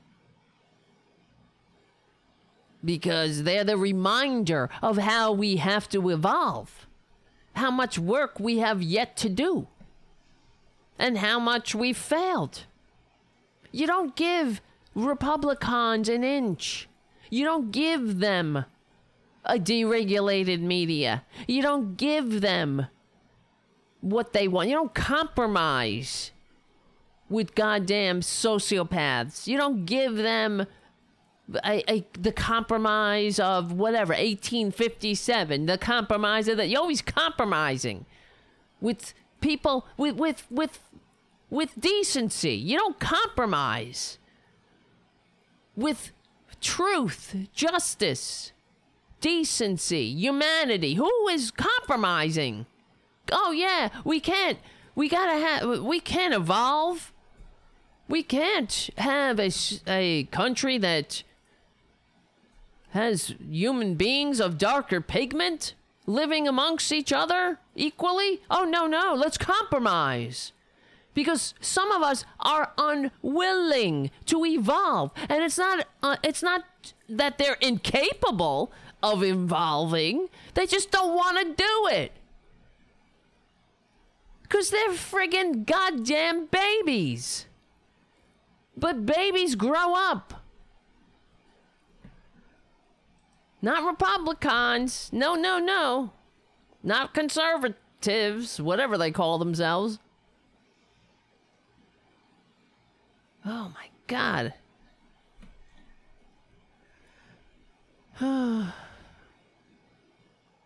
if I just, if I want to go to the store and buy a new dress shirt, if I can't afford that dress shirt, I just don't get it. Wow. I really want to write L's on the chat. Tara, you give them a swift kick in the ass. I really want to kick them in the teeth, honestly, but I would, you know, metaphorically speaking or figuratively. So Veals responds, but healthcare is something that people need especially if they have cancer. Well, you've got to find a way to get it, the staffer responded with a laugh. Fucking scum. This is a scum of the earth that we have to live amongst, and this person has power. Some power. He works in a senator's office. He's a piece of wasted human DNA. Not even an entire strand of DNA, just the worst parts. Well, you got to find a way to get it. Tillis's office did not respond to multiple Huffington Post, well, HuffPost requests for the comment, but request whatever, you know what I'm saying. But the office told a local North Carolina TV station that the staffer has been reprimanded. Oh, really? In what way? Still, reprimanded? Bad. What do you mean, reprimanded? They should be given a friggin' medal. In the Republican world? Yeah. The cream of the crop. They rise to the top. If you're a scumbag that doesn't give a shit about anybody but yourself, they got an entire political party for you, working for your agenda. Your agenda of dividing people, of kicking down on people, of having a world, a country at each other's throats, where some people die without health care, others get shot seven times in the back by cops and others get lauded as heroes for shooting peaceful protesters. They running through the streets or standing on their goddamn lawn but like the goddamn hamburglar with a pea shooter and a stupid husband with a goddamn uh, automatic rifle because black people are walking by. Oh god. And then I got to get a goddamn Reagan calendar in the mail. This is where I live. Jesus Christ. Why? I got to live here? I was born here. Jesus Christ. Look at my hair, too. I need to dye it. And it's all f- flying away everywhere. It's just unmanageable. I haven't had a haircut in months. That's okay. I'm not like Nancy Pelosi. I don't have that liberal privilege. You see, uh, Donald Trump Jr., the scumbag of the earth, he's trying to make the hashtag liberal privilege. I, I think he wrote a book, liberal privilege, or so he did, so called book. He didn't write a book. He hired somebody to write a book. That's what he did. Liberal privilege. Yeah, it's it's like everybody can't get a haircut, but Nancy Pelosi, that's liberal privilege. Yeah, I could see the outrage. Too bad it doesn't extend to 200 effing thousand people dead in three months, only to haircuts. Oh, yeah, yeah, that's terrible, isn't it? Nancy Pelosi got a haircut when the the uh, salon was closed and she wasn't even wearing a mask. Oh, liberal privilege. But what's conservative privilege? Republican pri- privilege, really, more like it. They get to steal a country. They get to squat in the White House despite receiving fewer votes. There's your friggin' Republican privilege. They get to block Supreme Court justices and gerrymander us into obscurity when they're a goddamn minority party. Yeah, they get to, that's your con privilege. They get to stuff drunks on the Supreme Court, rapists, right? And you, oh, well, they get to rape somebody in a d- department store and then use our tax dollars to defend them in court. Defend themselves. That's what Trump is doing. Now we all we we pay. Jeff Bezos doesn't pay. Republicans they don't pay.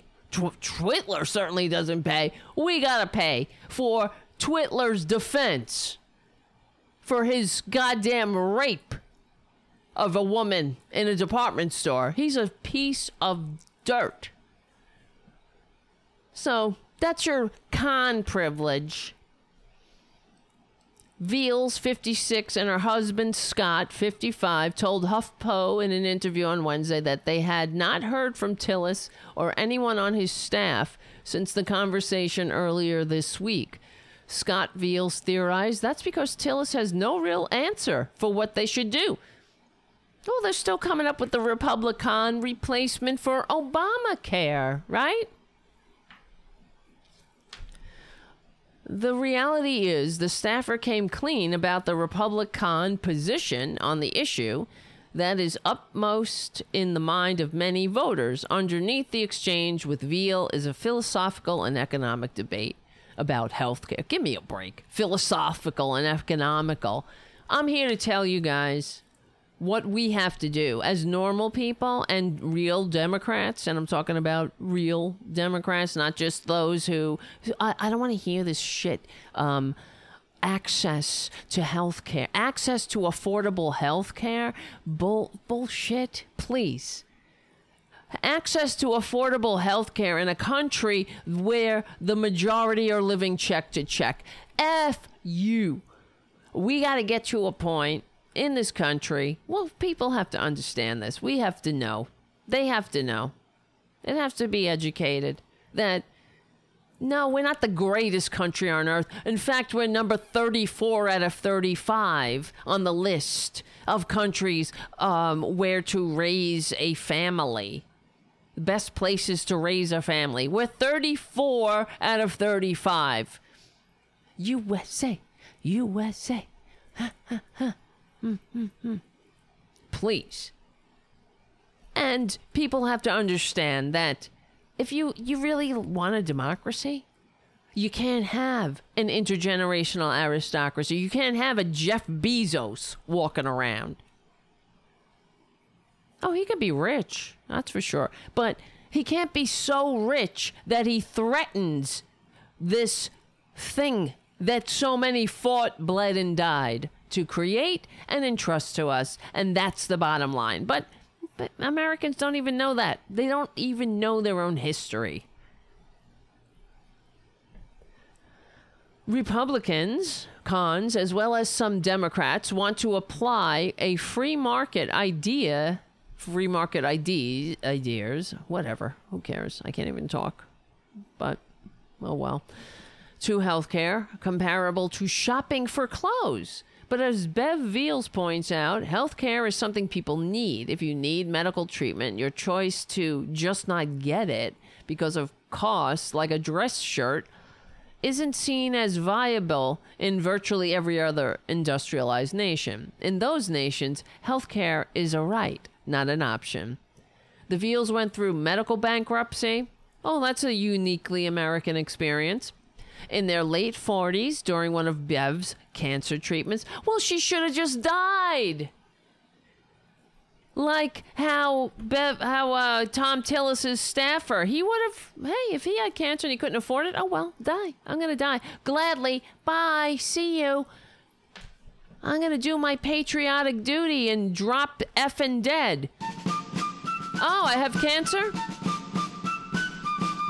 Great. Um, I can't afford it. I'm gonna die. Bye bye. Tell everyone I USA, USA, USA. All right? Tell them I love America. Stupid. Medical bankruptcy. That is such a disgusting phrase. The strategy for dealing with cancer and other serious serious illnesses should not be trying to figure out how to manipulate a healthcare system so that you can get coverage and treatment that you need. It should be easily accessible, yes. And you shouldn't have to get cancer to realize that. You know, I get to, I realize that. I haven't yet, knocking on whatever this is. I've never had that, and a, I'm not even gonna, ch- I'm not even gonna tempt fate. You know what I'm saying? And I guess I'm one of those people that I can imagine. I have empathy.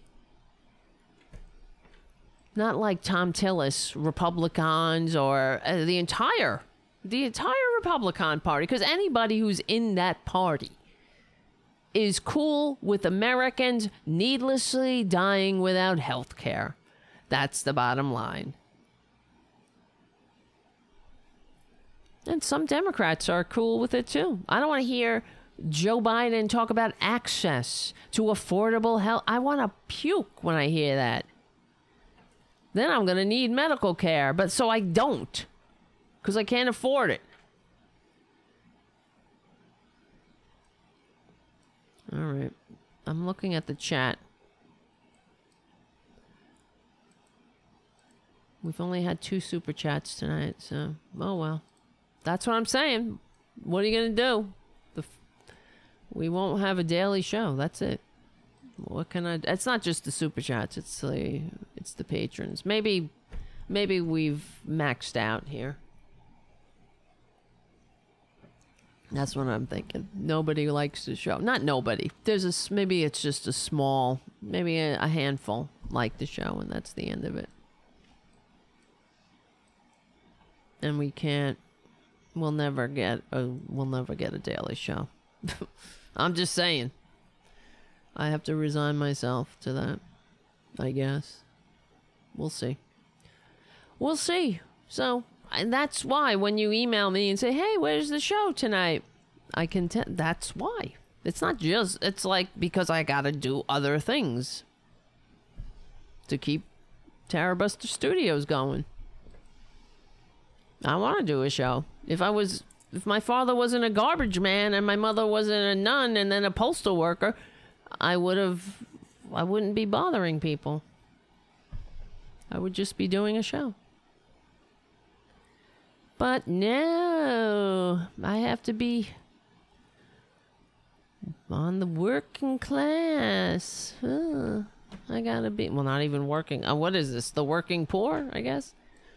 And the it's not a middle class well, it's not that I'm like homeless or anything, that's for sure. But you know, anyway, we don't have rich benefactors like other, well, like conservatives. And there is a, what was it? Well, I can't even, maybe I shouldn't say. Like TYT, they had a rich person giving them money. That's what happened. All right. With no money coming in, the Veals had to dip into their savings to cover their nearly $1,700 a month health insurance premium. Disgusting. They could try to get um, coverage on the exchange, but only one option is available in North Carolina, and it would cost more than their current plan. Faced with their dilemma, Bev decided to contact her state's congressional representatives and ask what they should do. Tillis's office was the first she had gotten through to, with many offices closed down or operating on limited hours because of coronavirus. Well, you know, they they could set up a phone system where people could answer the phones from their homes you know? But Republicans, cons, excuse me, aren't doing that. Because they don't really want to answer the phones. They don't want to talk to their constituents. They the the the constituents they want to talk to have their personal line. They don't got to call the office. You get what I'm saying? The article says she didn't expect someone to be so blunt and uncaring about their position. Well, you were calling a Republican, con. Excuse me. Excuse me. I keep saying I got to get used to the statement. But really, that's what I'm calling them. I know. It's the Republicans. They want to call us Democrat Party. They're the Republicans. I'm not. I'm sick of them. Oh, well, let's let's be bigger. Now let's fight these scums in every corner. You can't really um what do you call it? Uh you can't assume that the American people are are to know better. They don't. We want we we have to fight. We have to fight like we're on the right side of history because we are. We have to fight with the moral high ground because we have it. We have to fight with the conviction of people on the right side of history because we're on the right side of history. And they they are a they're like a they're like a fire, a virus, or whatever you want to put it, but you got to stamp them out. And I don't mean literally as far as their lives. I mean everything that we're talking about. This is the thing with what we're talking about.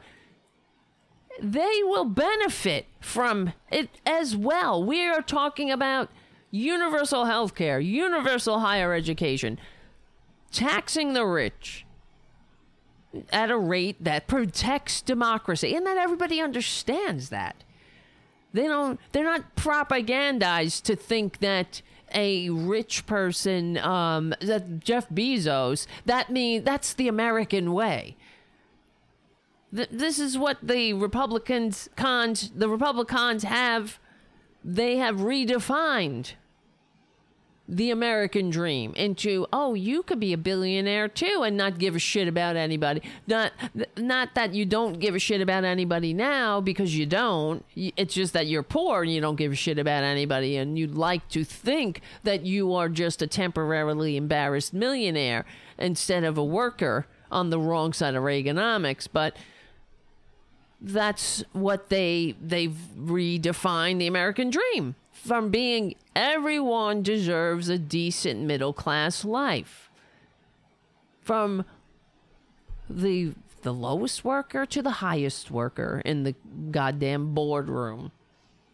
And those in the boardroom They don't need to be um, 450 times richer than the lowest paid worker. They could be like 25 times richer. That's what it was in that time that Republicans all long for. They all harken back to the good old days where everybody knew their place. That's what they're they want. They want the racial hierarchies and the sexual and gender mores, but they don't want the 90% tap tap top marginal tax rates. Even the dum dums don't. The dumb dupes. Because they have been propagandized. They're watching Fox News. They think, oh, it's envy. If you want to tax the rich, you're just envious. I see memes like this. Oh, the politics of envy. It's not envy, you effing dotard.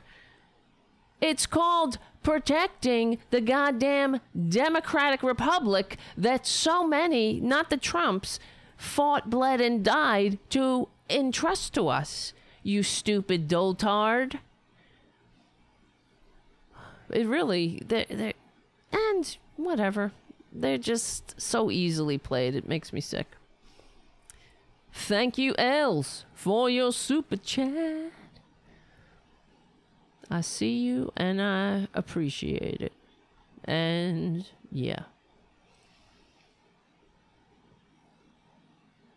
Let's see. So the article says at the end here My wife is a three time cancer survivor. Yeah, unfortunately born here. And she and I have spent a lot of time and effort and money to continue her life. And I'm not going to allow anybody to claim that health insurance that we desperately need as a safety net is comparative to a frivolous cost. Oh, they'll keep doing it.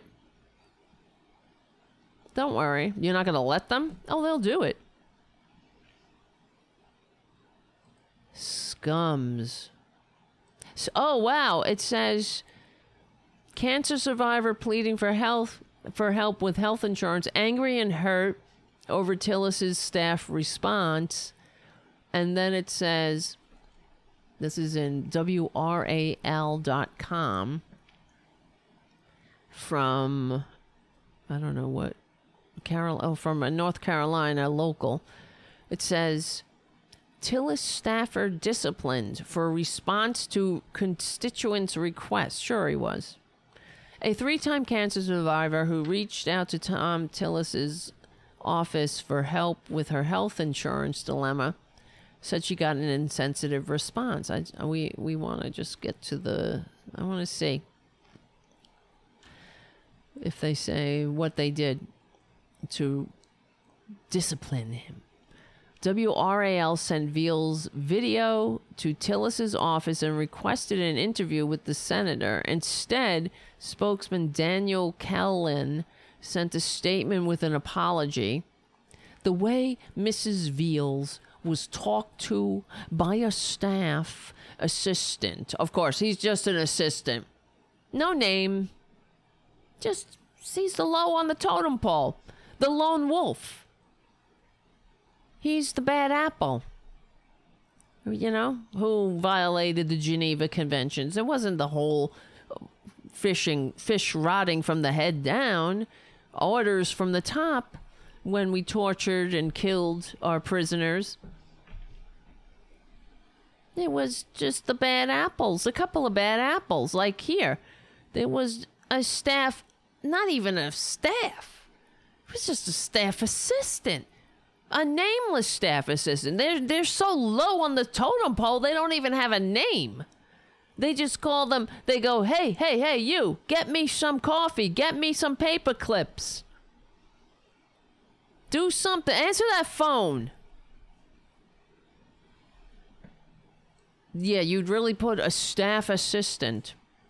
Well, maybe you would. A staff assistant. What is a staff assistant working in a senator's office.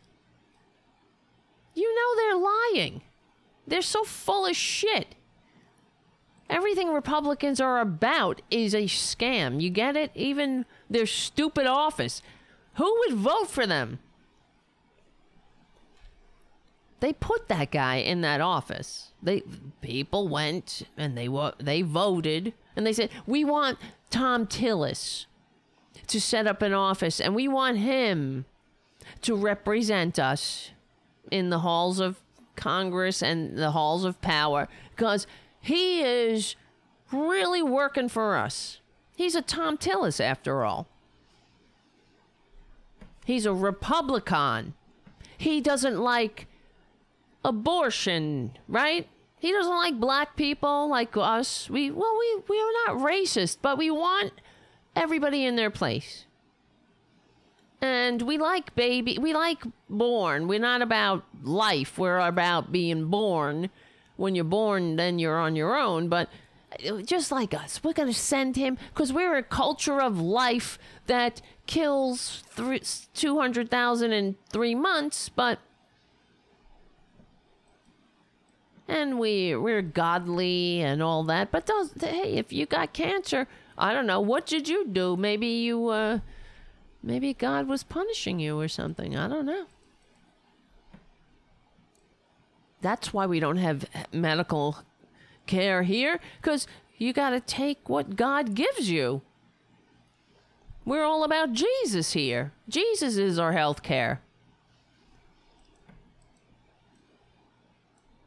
Jesus Christ, that's for sure. Thank you, Stephen Lee, for your super chat. Felines rule. Yes, they do.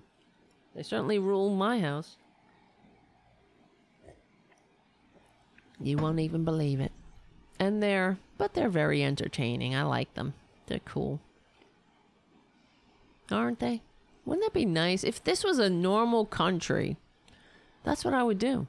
I wouldn't maybe I'd do a podcast about cats. We talk about rescuing, well, animals. Have a nice animal rescue. Then we could talk about what we can, you know, that's what it's supposed to happen. That's why we're supposed to have a in a functioning society. You you vote for your representatives, you send them. And there's because they have your best interest. Everything's running. Boom, boom, boom. Everything is nice. You have nice streets. Water is clean. The air is clean. There's a law if people have to go to court. You know, because sometimes that's people are people.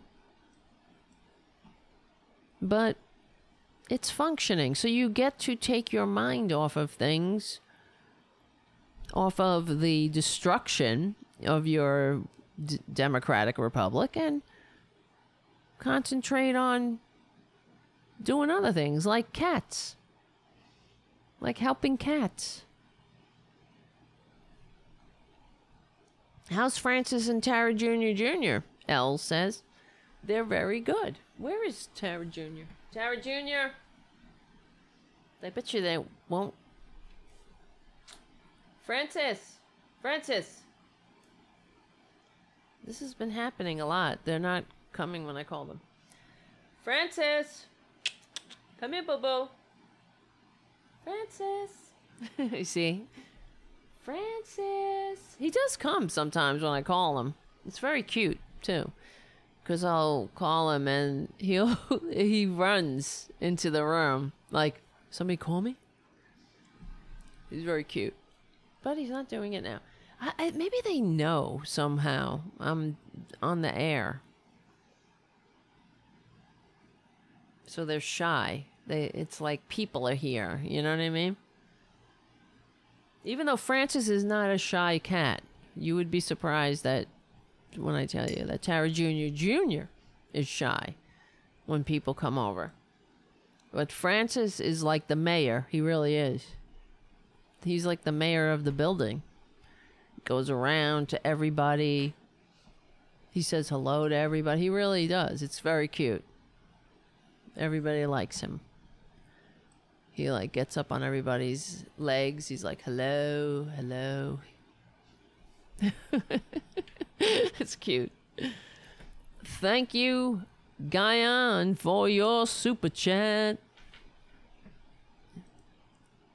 All right. Veal says she wants more than an apology. We need our legislators to listen to us and help us solve this problem because it's not just my problem not being able to afford health care. It's the problem of hundreds and thousands of North Carolinians and everyone in the country. Her family is tapping retirement savings to keep her insurance while ho- hoping her husband will be called back to his job.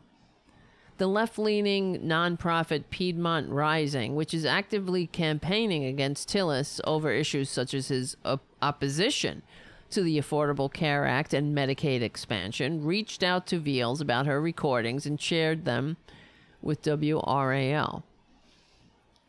Tillis's office provided a follow up response to the senator's stance on Medicaid expansion. Okay, here we go.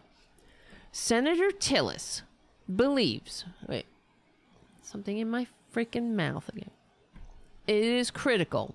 All right, let me start again. Senator Tillis believes, because he's been paid to believe, Senator Tillis is a grifter, a greasy, palmy, grasping grifter who doesn't give a shit about anybody else but himself because Senator Tillis has his own health care.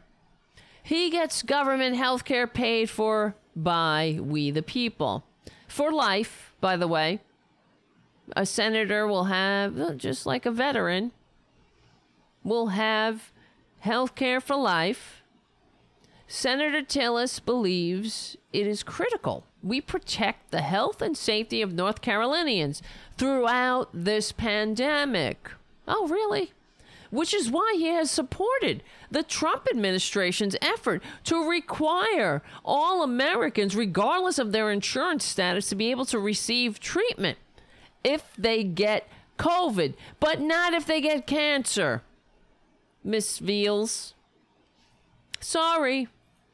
Senator Tillis also has been pushing to guarantee that all Americans with pre existing conditions can get affordable health care. F you! Because when we know Republicans don't give a shit about eh, conditions, pre existing or otherwise, when he was Speaker of the House in North Carolina, Senator Tillis inherited a Medicaid program that was mismanaged and plagued with overspending and inefficiency, not like um, the big insurance companies that are so plagued with so much money. Well, you wouldn't call that a plague. They have so much money from denying health care that they get gold plated faucets in their private jets and they get to give their golden parachutes to their CEOs like Bill McGuire gets to leave one guy leave their their employ with a 1.6 billion dollar with a B bonus for denying health care. But Senator Tillis, because he got the memo now that Republicans are Republicans are supposed to be um, all about protecting pre-existing conditions because they they realized it, it was popular with the dum dums that they pretend to represent. They don't like that Obamacare, but they like the provisions in Obamacare. But don't tell them anything about the lawsuit going on that Republicans are pushing currently to overturn the entire Affordable Care Act, including the protections for pre existing conditions. they'll just say it.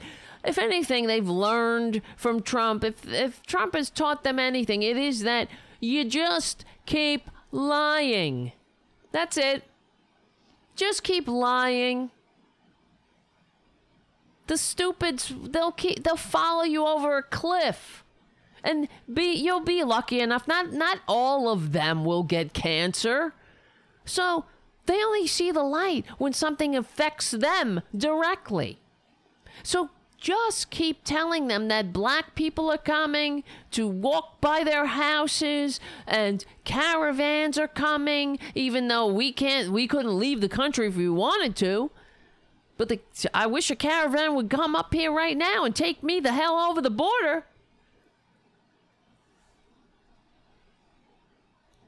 Just keep lying. If Trump's taught them anything, don't worry. They have learned their lessons well. You know what pisses me off besides everything else is uh, that I hear these effing Republicans, these average Joe morons. I hate them all. They're saying, well, who they're going to vote for Twitler again. Oh, they make me want to puke. But they all say that. Uh, oh shit! Let me get back to this. I, you know what? I was saying this, and it went right in my as the words were coming out of my mouth. The thought was receding, and uh, it'll come back to me in a minute. It's getting late. They all say, "What was I fucking saying?" That's I, I guess I'm getting old that okay expanding medicaid at the time would have been a promise that the state wouldn't have been able to keep requiring cuts to the program that would have harmed patients that states like New York oh shut the fuck up. You know holy shit. I feel like I had a Joe Biden moment there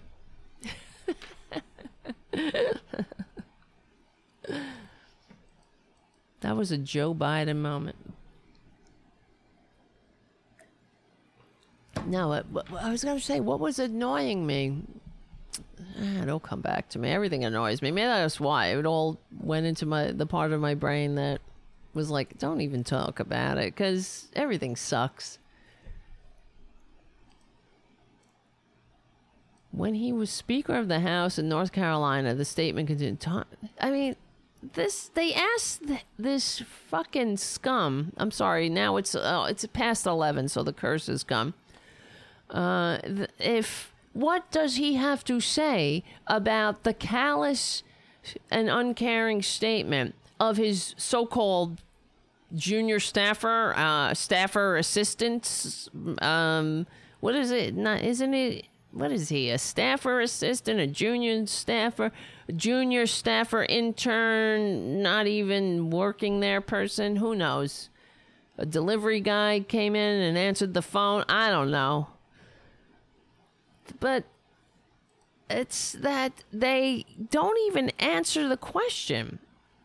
What do you think about your shitty response? And they're all about, oh, it's like the terrible, unfair broken the um, uh, uh, Obamacare, the broken, and it, it's it's like whatever Trump does, they follow his lead. Now it's like, for example, every time he would say Obamacare, the broken and unmanageable and the corrupt Obamacare and the dis, uh, the disgusting and the and the corrupt or whatever. You know what I mean? Everything they would say, they would add an adjective on there that suits their agenda. So here he is. Senator Tillis inherited a Medicaid program that was mismanaged and plagued with overspending. Fuck you. What do you say to one of your constituents who called you for help, scum? And he answers that, oh, I, I'm such a victim. I inherited a Medicaid program plagued with mismanagement and overspending and inefficiency. You know what? That meant people were getting health care. Probably. There was too much health care going around. Overspending and inefficiency. It's over it's only overspending if it goes to brown people. Black people people with uh, who have darker pigment inefficiency is in the eye of the beholder. But if the trust me if it was running smoothly and it was inefficient that's because republicans made it so. That's what they do. That's part of their agenda to destroy expanding Medicaid at the time would have been a promise that the state wouldn't have been able to keep. Why? Uh, aren't you in charge? Fix it then if it's broken. But it wasn't broken. You just don't give a shit who lives or dies because you got yours. Requiring cuts to the program that would have harmed patients that states like New York and California have already been forced to make? What are you talking about, you fucking liar scum? They can't, they just count on the ignorance of their of their idiots and they that's why they keep repeating lies after lies after lies that's Trump in a nutshell. Repeat the lies long enough and they become the truth. What like what he says, I finally nobody could get the veterans choice passed. No one, no one, no one could ever do it. I finally I signed that into law. Oh, thank you, Twitler. It was signed into law under Obama. Obama signed it into law. And who sponsored the bill? John Effin McCain and Bernie Sanders, you son of a bitch. I hate them. You understand, guys? I really do. I should be a. I'm not. No, I say I should be a better person. No, not about them. We should hate what is broken. We should hate those who are killing us.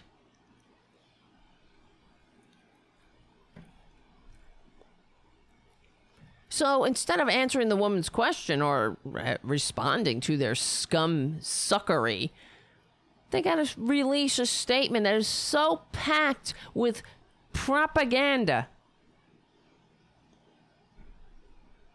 Because never miss a moment to spread your lies and your propaganda and whine that you're a fucking victim that inherited, oh, I inherited such inefficiency. Like the broken, like that's what Twitler says. Oh, everything was so broken. The cupboards were bare when I got here. I, there were no PPE. The cupboards were bare. They were so bare that you had to uh, you had to disband the the pandemic unit. They were so bare when when President, so called President G, said, Oh, guess what? A freaking coronavirus is coming. You were like, Oh, wow, it's really deadly. You told Bob Woodward it was deadly because you were trying to play the big man for the journalists, for the fake news. You know, the fake news called, and you were like, Oh, yeah. Remember when he used to call up the Post or whatever as John Barron talking about how everybody wanted to fuck him. That's who this stupid, ugly, gross waste of human DNA is. That's a life? That's a life. A wasted life. I don't give a shit how much money he has and how many porn stars he's banged or whatever, or attempted. I mean, went through the motions. Let's put it that way, please. You know he sucks in bed. You know it. He's never. He's still. I'm sure he's never found the clitoris in his whole life. He's never tried. He's disgusting. So, what a waste. A wasted life. That's how he spent his limited lifespan, banging or trying to bang porn stars, trying to trade up his wives. Because he can't, he's not man enough to have a wife, to have a partner, to, to literally, to have a real partner. That's not a partner. She's a, she's an appendage. She's an accessory. That's not a partner. That's somebody that's supposed to make him look good. If he could have a real doll, he'd have a real. If they could make a goddamn robot, he would get one. A fembot. That was my favorite episode of Bionic Woman, the Fembots. Remember the Fembots? That's Trump would have a Fembot in a second. He doesn't give a shit. A woman? But he's not man enough to have a, a wife, to have a real partner, to grow old with somebody, to have a real partnership. It's all about how you look on his arm. Everything is about him. His children are about him. He's a sociopath. He's a he's a waste of human DNA. And why any Christian Christian all these Christians, they vote for him, these evangelicals? Well, they're all a bunch of freaking hypocrites. That's for sure. Wait a minute. I was speaking of. I got a letter from Joey Bay who writes I decided to go to the local eatery near work today for lunch. Not far from where I was seated were a couple of women wearing bonnets. They were very religious as they proceeded with a prayer before getting on to gobbling their food. They prayed loud enough so that all those seated nearby could hear them pray for our wonderful President Donald J. Trump. And with these women, I assume the J stood for Jehovah's Witnesses.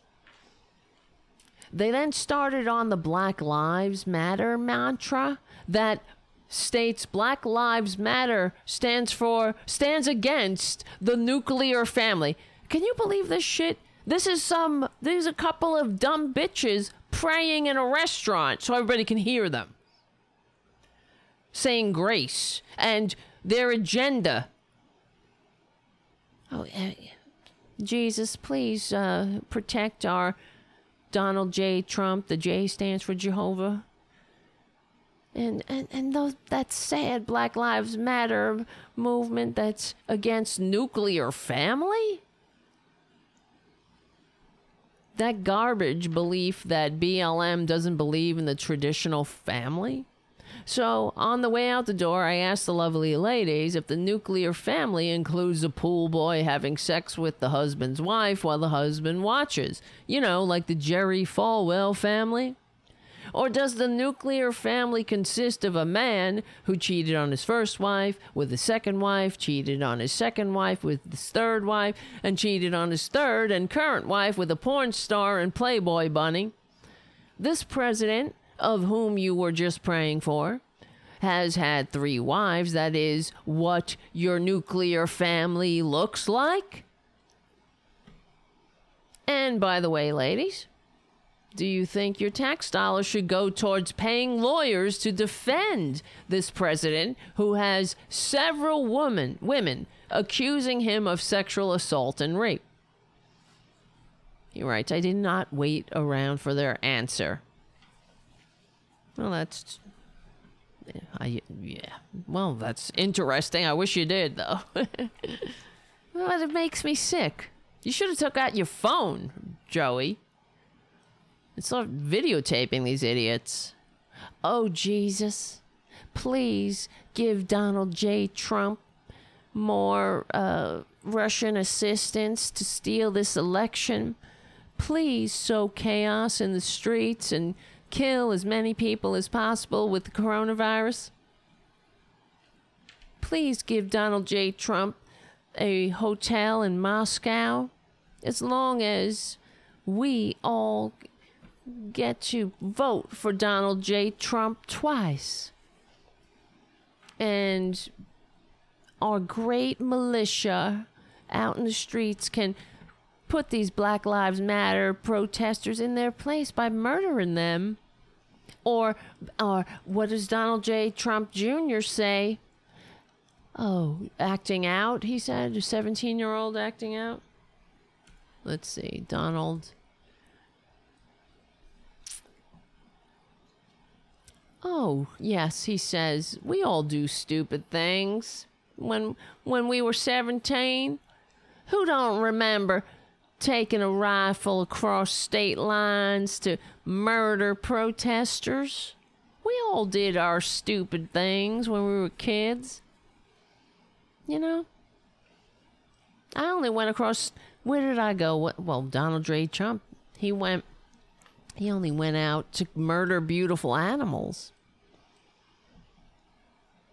Like the waste he is. Oh, God, these people. Everything about them is disgusting. Everything. Donald Trump Jr. on alleged alleged Kenosha shooter. He shouldn't have been at the protest, but we all do stupid things. Well, remember what they did to Trayvon Martin? They posted pictures of him that weren't even him. Saying he's a thug. He took a picture. They they they they showed pictures of somebody that wasn't even him. Pictures with guns or something. It wasn't even him. And they disparaged this kid who was walking home in his neighborhood with a bag of Skittles and iced tea, and now the filth of the right, the filthy, disgusting fascists that we share this country with, they they had they idolize George Zimmerman. He autographs bags of Skittles for these scumbags. These great Christian scumbags. God. We're waiting for due process. We're not jumping to any conclusion. This is Donald Trump Jr. If I put myself in Kyle Rittenhouse's shoes, maybe I shouldn't have been there. Yeah, he's a young kid. I don't want kids, young kids running around the streets with AR 15s. Well, as long as they're white, maybe I wouldn't have put myself in that situation. Who knows? We all do stupid things. At 17. It's a little beyond stupid, the show's host said. Well, really stupid. Fine. Not like the brilliant father that I have who doesn't do anything stupid. He's never done a stupid thing in his life. He is like, he's the only infallible being that's ever walked the earth, including bigger. I mean, I think he's bigger than Jesus. I mean, he is a miracle worker. Look what he's done. He's taken our country. He took. Look at how bad our country was. It was in a depression. Everything was. Wait. Oh, that's now. It was a depression. It was on fire. Uh, Two hundred thousand people were dead before. Oh wait. There was a pandemic. It was a. It was uh, death from sea to shining sea. Oh wait. God. Liberal privilege. Oh yeah, that's his his book.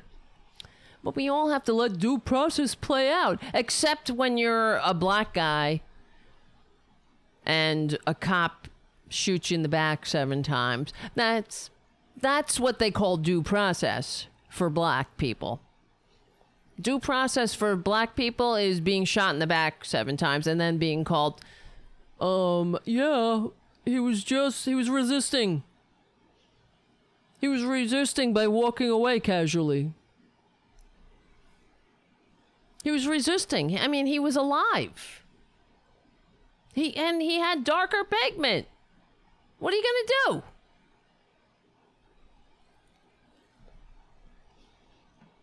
God, Trump's comments, Trump Jr.'s comments on Rittenhouse came after he was questioning questioned during the interview on the president's con- why am I talking like that?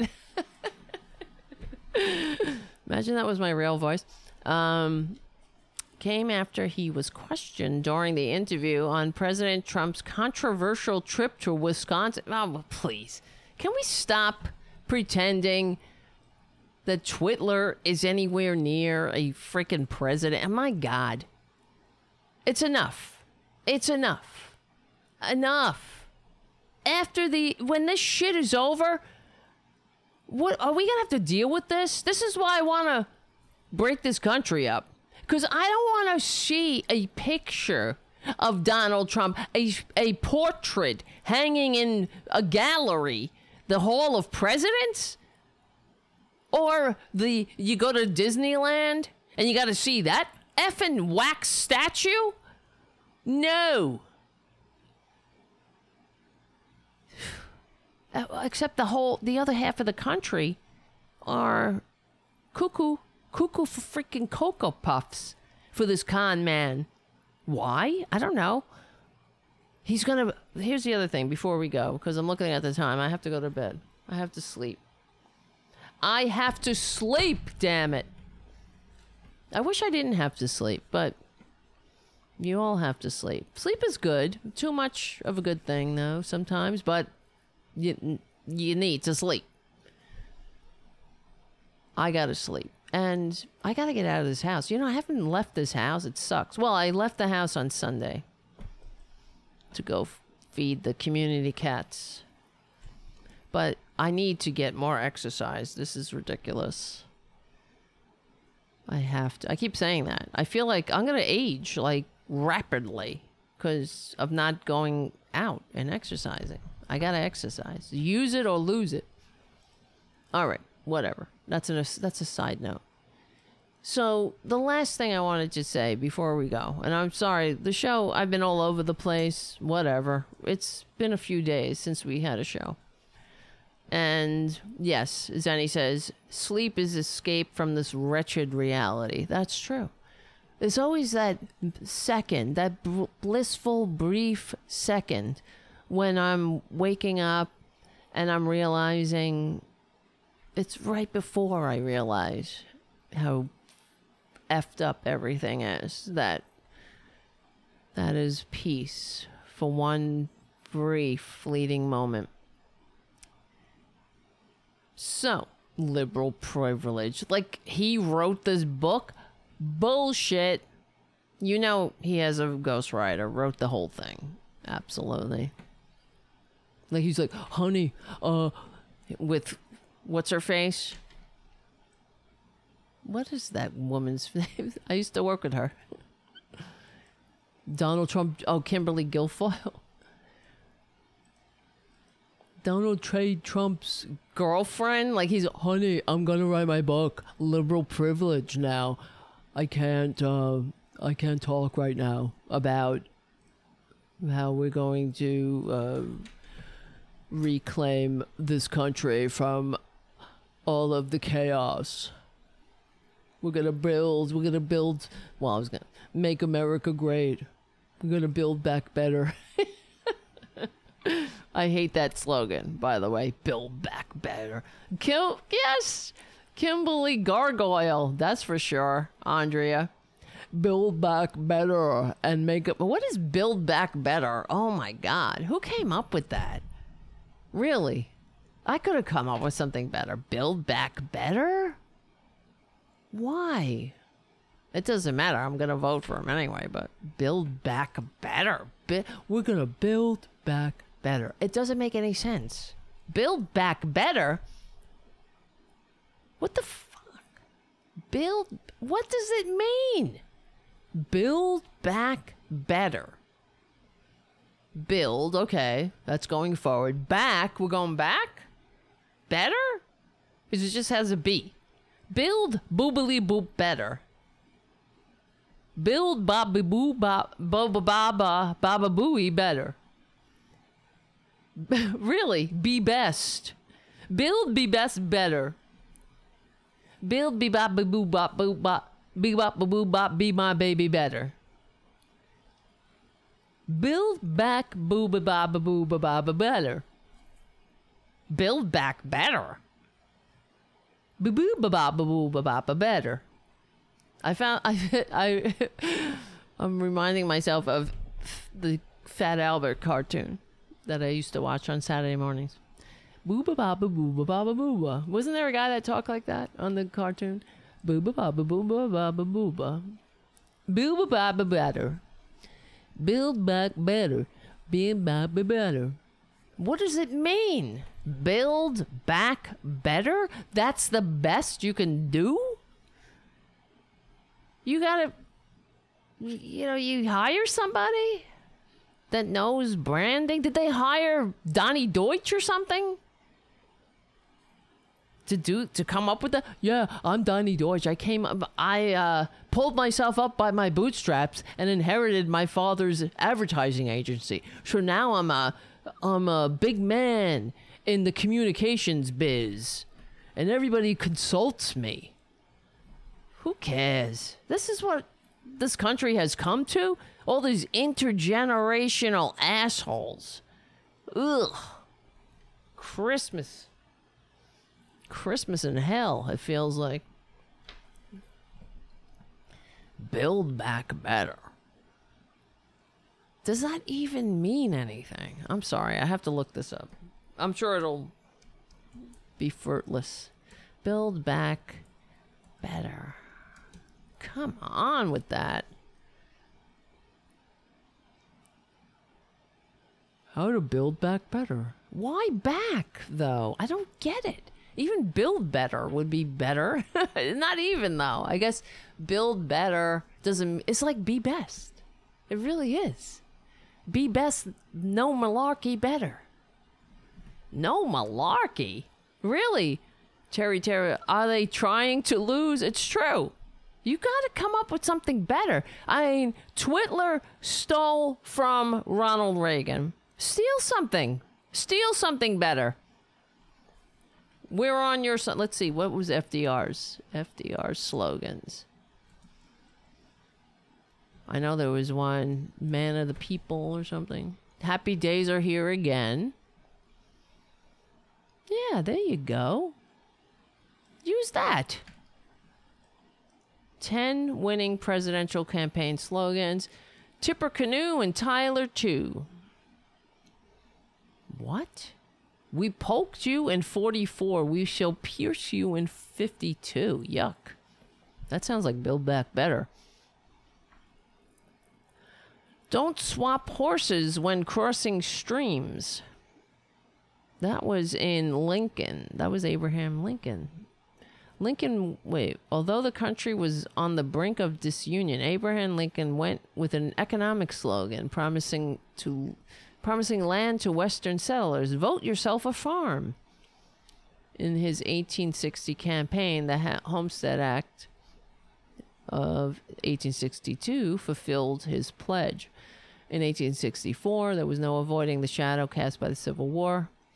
Honest Age Abe relied on his folksy saying to urge a war weary nation to stay the course instead of voting for Democratic challenger George McClellan the Union General in Chief, Lincoln re- relieved of command in 1862. Build back better. Don't build back better, build back better. Four more years of the full dinner pail. That was William McKinley. He kept us out of war. President Woodrow Wilson a return to normalcy. In the wake of Wilson's turbulent second term, an American, well, he could have used that return to normalcy. Keep cool, because that's what really what he's selling. Keep cool with Coolidge. Happy days are here again. That's FDR. Well, only one of his slogans. Let, us see what they were. FDR slogans in every election. Let's see. List of campaign slogans. Oh boy, there's many. 5440 or fight. Sounds like Build Back Better.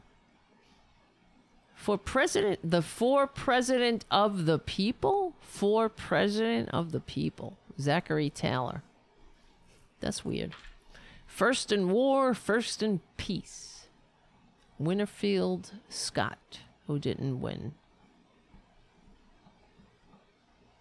free soil, free, free labor, free speech, free men, Fremont.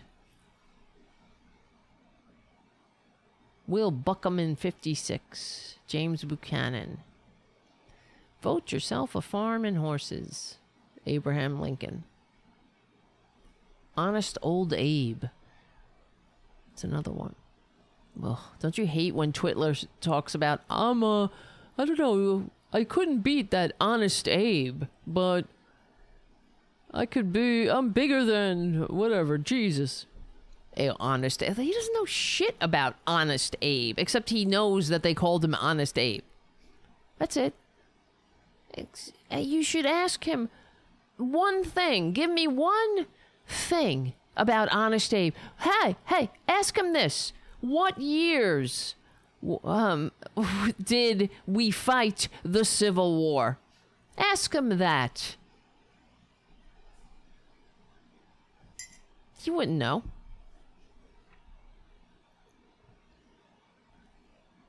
Let us have peace. Tilden and reform. Rum, Romanism, and rebellion. That is 1884 Republican attack because of supposed Democratic respo- um, support for consuming alcoholic beverages, Catholic immigrants, and the Confederacy. Look at that. Eh, racism and xenophobia. Rejuvenated Republicanism. Benjamin Harrison. Where is a square deal for all? William Howard Taft. It's nothing but fair to leave Taft in the chair.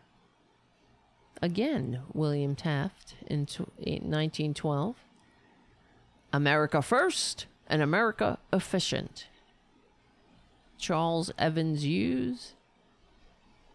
All right, return to normalcy. That was Harding. Who but Hoover?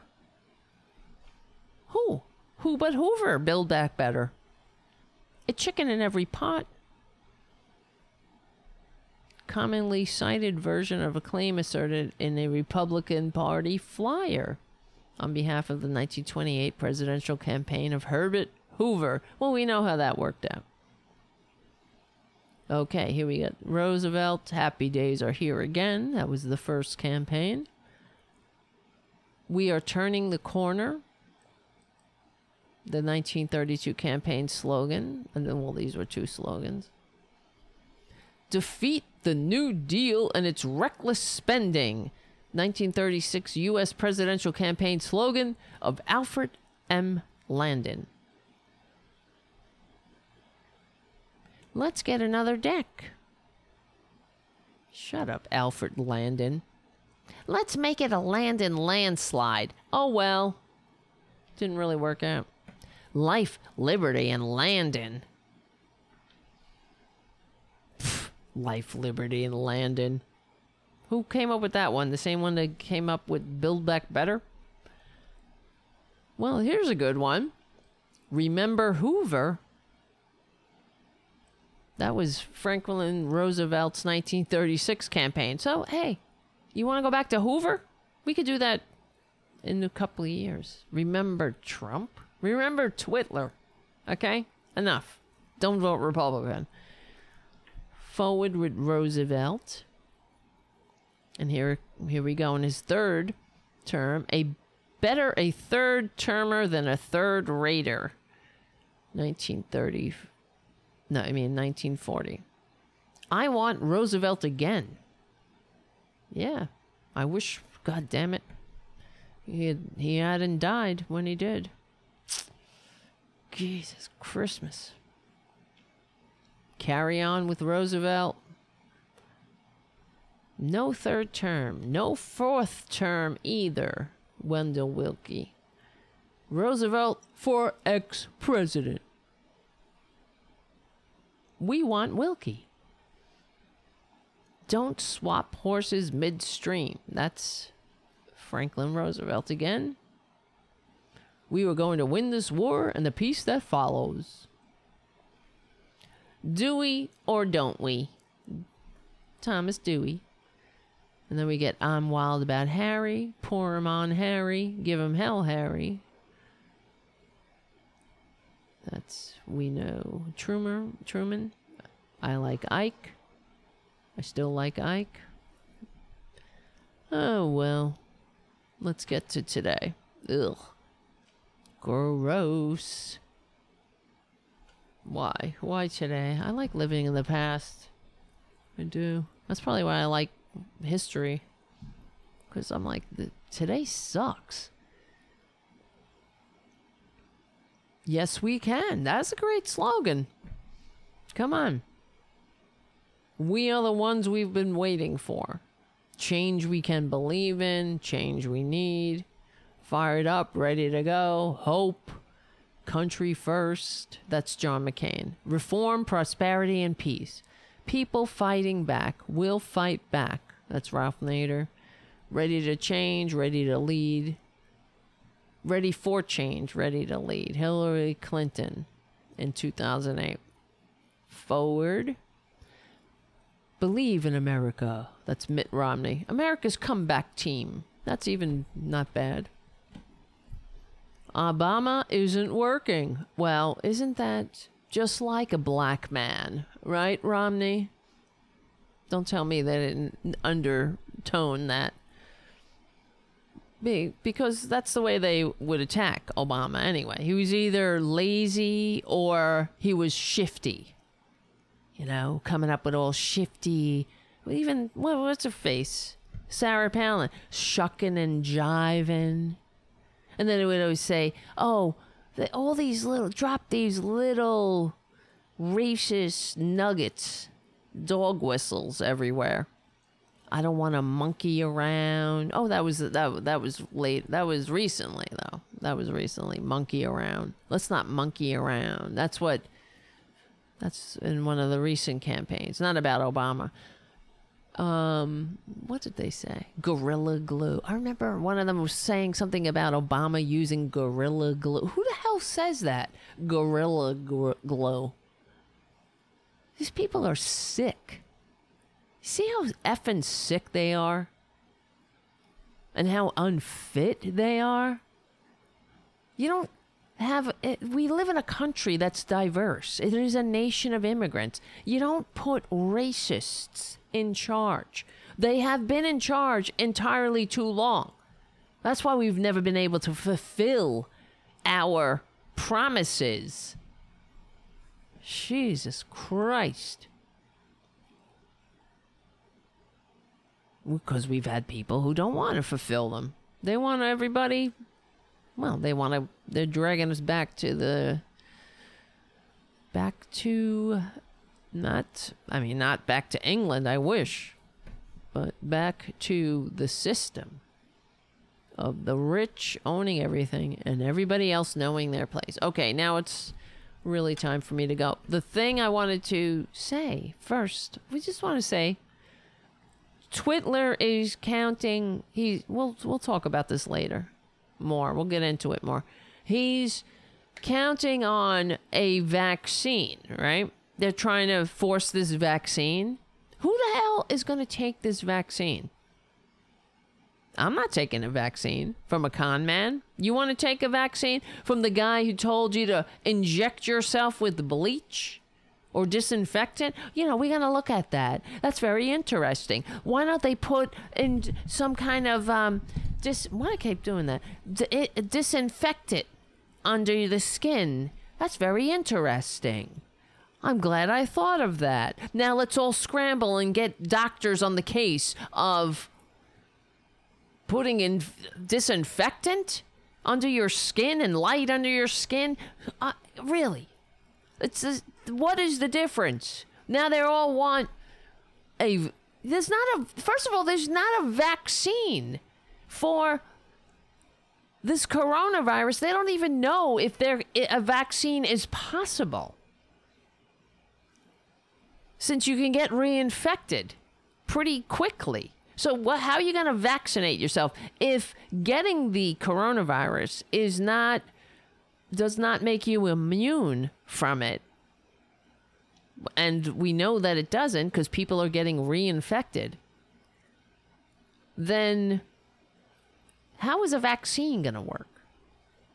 Of course, it will only be temporary, like the flu vaccine, but will it even be worth it? So they want to put a vaccine out there so they can do nothing. Basically, what they're doing now for the American people and say, get back to work. Everything's better. All is well. See, I gave you a vaccine. Who's going to take that vaccine? I'm not taking that vaccine. I'll take Trump Network vitamins before I take that goddamn vaccine from a con man. He's a filthy liar. And that's what the Republicans have done to this country. They have so broke this country. We we can't trust government. Now look at what they're doing to the Department of Homeland Security. We have real threats. Russians are attacking our election and we have the ingrown threat of white of right-wing right white supremacists. That's the real threat. And the Department of Homeland Security, the people who work there, are being told to downplay the threat and manipulate the intelligence because they don't want to upset the dim leader, the dumb Fuhrer. And they have an agenda to enact. And it's not to protect you or to protect me or to protect democracy. It is to destroy democracy. And if you die in the process, oh well. That's the bottom line. And this is why the goddamn right wing, I mean, the right wingers are, they are what they are, hopeless and disgusting. But any anybody, if you're a Democrat, I consider you reachable. Even if you're somebody that's a conservative, if you whatever that is, a conservative Democrat, you know, like uh, how are you a conservative Democrat? You believe that? Oh, well, I guess only some some people can get health care. That, that how is that even a thing? Anyway, whatever. But I think, uh, you know, you're reachable. At least you're a Democrat. But you need to know that's what we're here for. We need to push these people. They have to understand what what we're up against. And you know you can't reason with some with a, with a political party that has no reason that has no they don't care. They don't want to have a functioning democracy. For one thing you got to agree. You all have to agree on the agenda. The agenda if the agenda is and what is that agenda? Is it what? What's a functioning democracy? It means that we all have a seat at the table. And that means that we all are economically vibrant, that we should have a country that works for more than just the 1%. And we shouldn't have a donor class. And we shouldn't have things like medical bankruptcy. God. And, all right. Peace out, ladies and gentlemen. I'm glad I got to do the show tonight. I hope you enjoyed it. Oh my God. Yes, Terry Taylor says we are being attacked on every level. That's the truth. Biden is a right wing Democrat. Resist Evolve says, yep. Build back better. What is build back better? Oh no. Oh no, no, no. Joe Lieberman endorsed Susan Collins today for Senate? Get the F out of here. Susan Collins. Is there anybody more useless than Susan Collins besides Thom Tillis? And the rest of them? Jesus Christ. All right, my friends, I want to say hi to you all. I want to thank you for your super chat. Where uh, where is it? Let's see who. Hmm. Why I can't see them? All right. Richard, thank you, and thank you, Jim and Els and Stephen Lee and Guyon. Thank you all for your super chats and everybody else for your patronage and for hanging out. And we will build back better another day. Hopefully soon. I don't know when. Thank you. Terry Taylor says, "Thank you so much, Tara. Your the your voice is just what I needed tonight. Love and stay safe. Thank you, Terry. Right back at you. Really. I wanted to do a show yesterday because I was so damn depressed. I was wanted to get together with you. I can't even talk. Why can't I talk? Well, you all know that.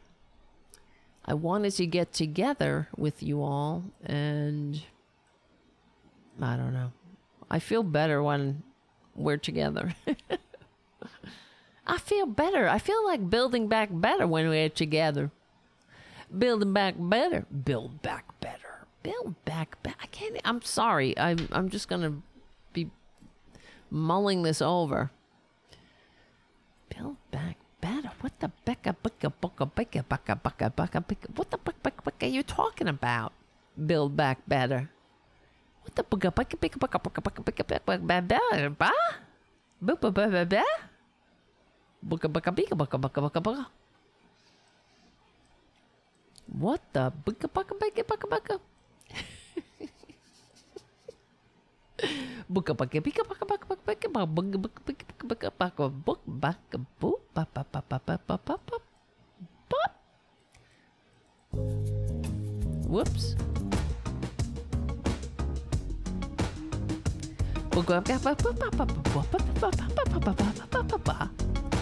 Build back better. Boop ba beep ba ba bum beep bum. Beep ba boop ba boop. Baka baka baka baka baka baka baka baka build back better. What? What you talking about? Build back better? I don't know what you mean. Build back better? Come on, you could do better than that. You could do better. Build back better. What? What are you talking about? Is this some malarkey? I thought I heard somebody say build back better. Why don't you say believe in America? America's coming back. America's comeback team. Obama isn't working. The people's president. Live free. A Green New Deal. For America, yeah. Oh, make America great again. Whatever.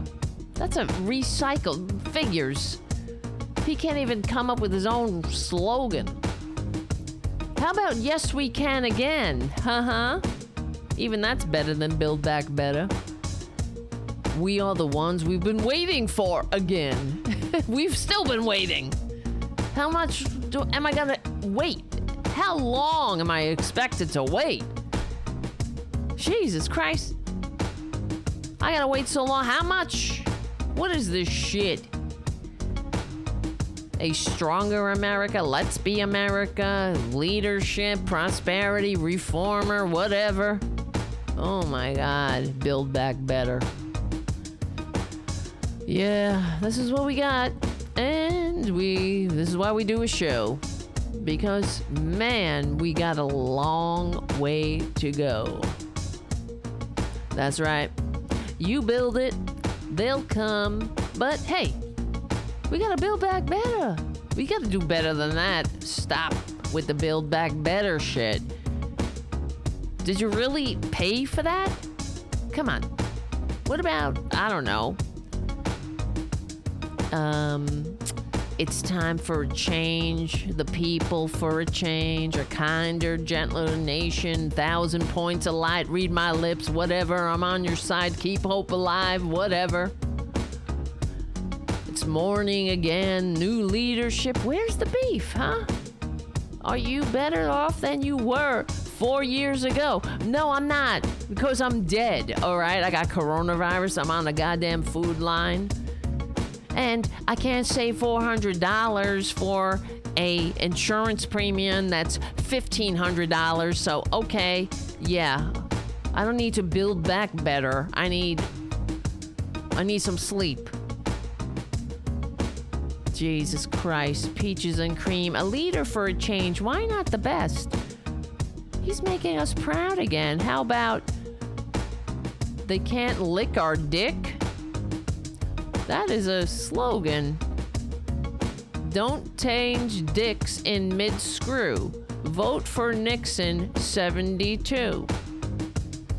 That's even better than Build Back Better. Some people talk change, others cause it. This time, vote like your whole world depended on it. That's Nixon, all right? Nixon? Oh my God, that's a Republican for you. Never, never, never trust a Republican It's the most disappointing thing. Beam bump. Yeah, right.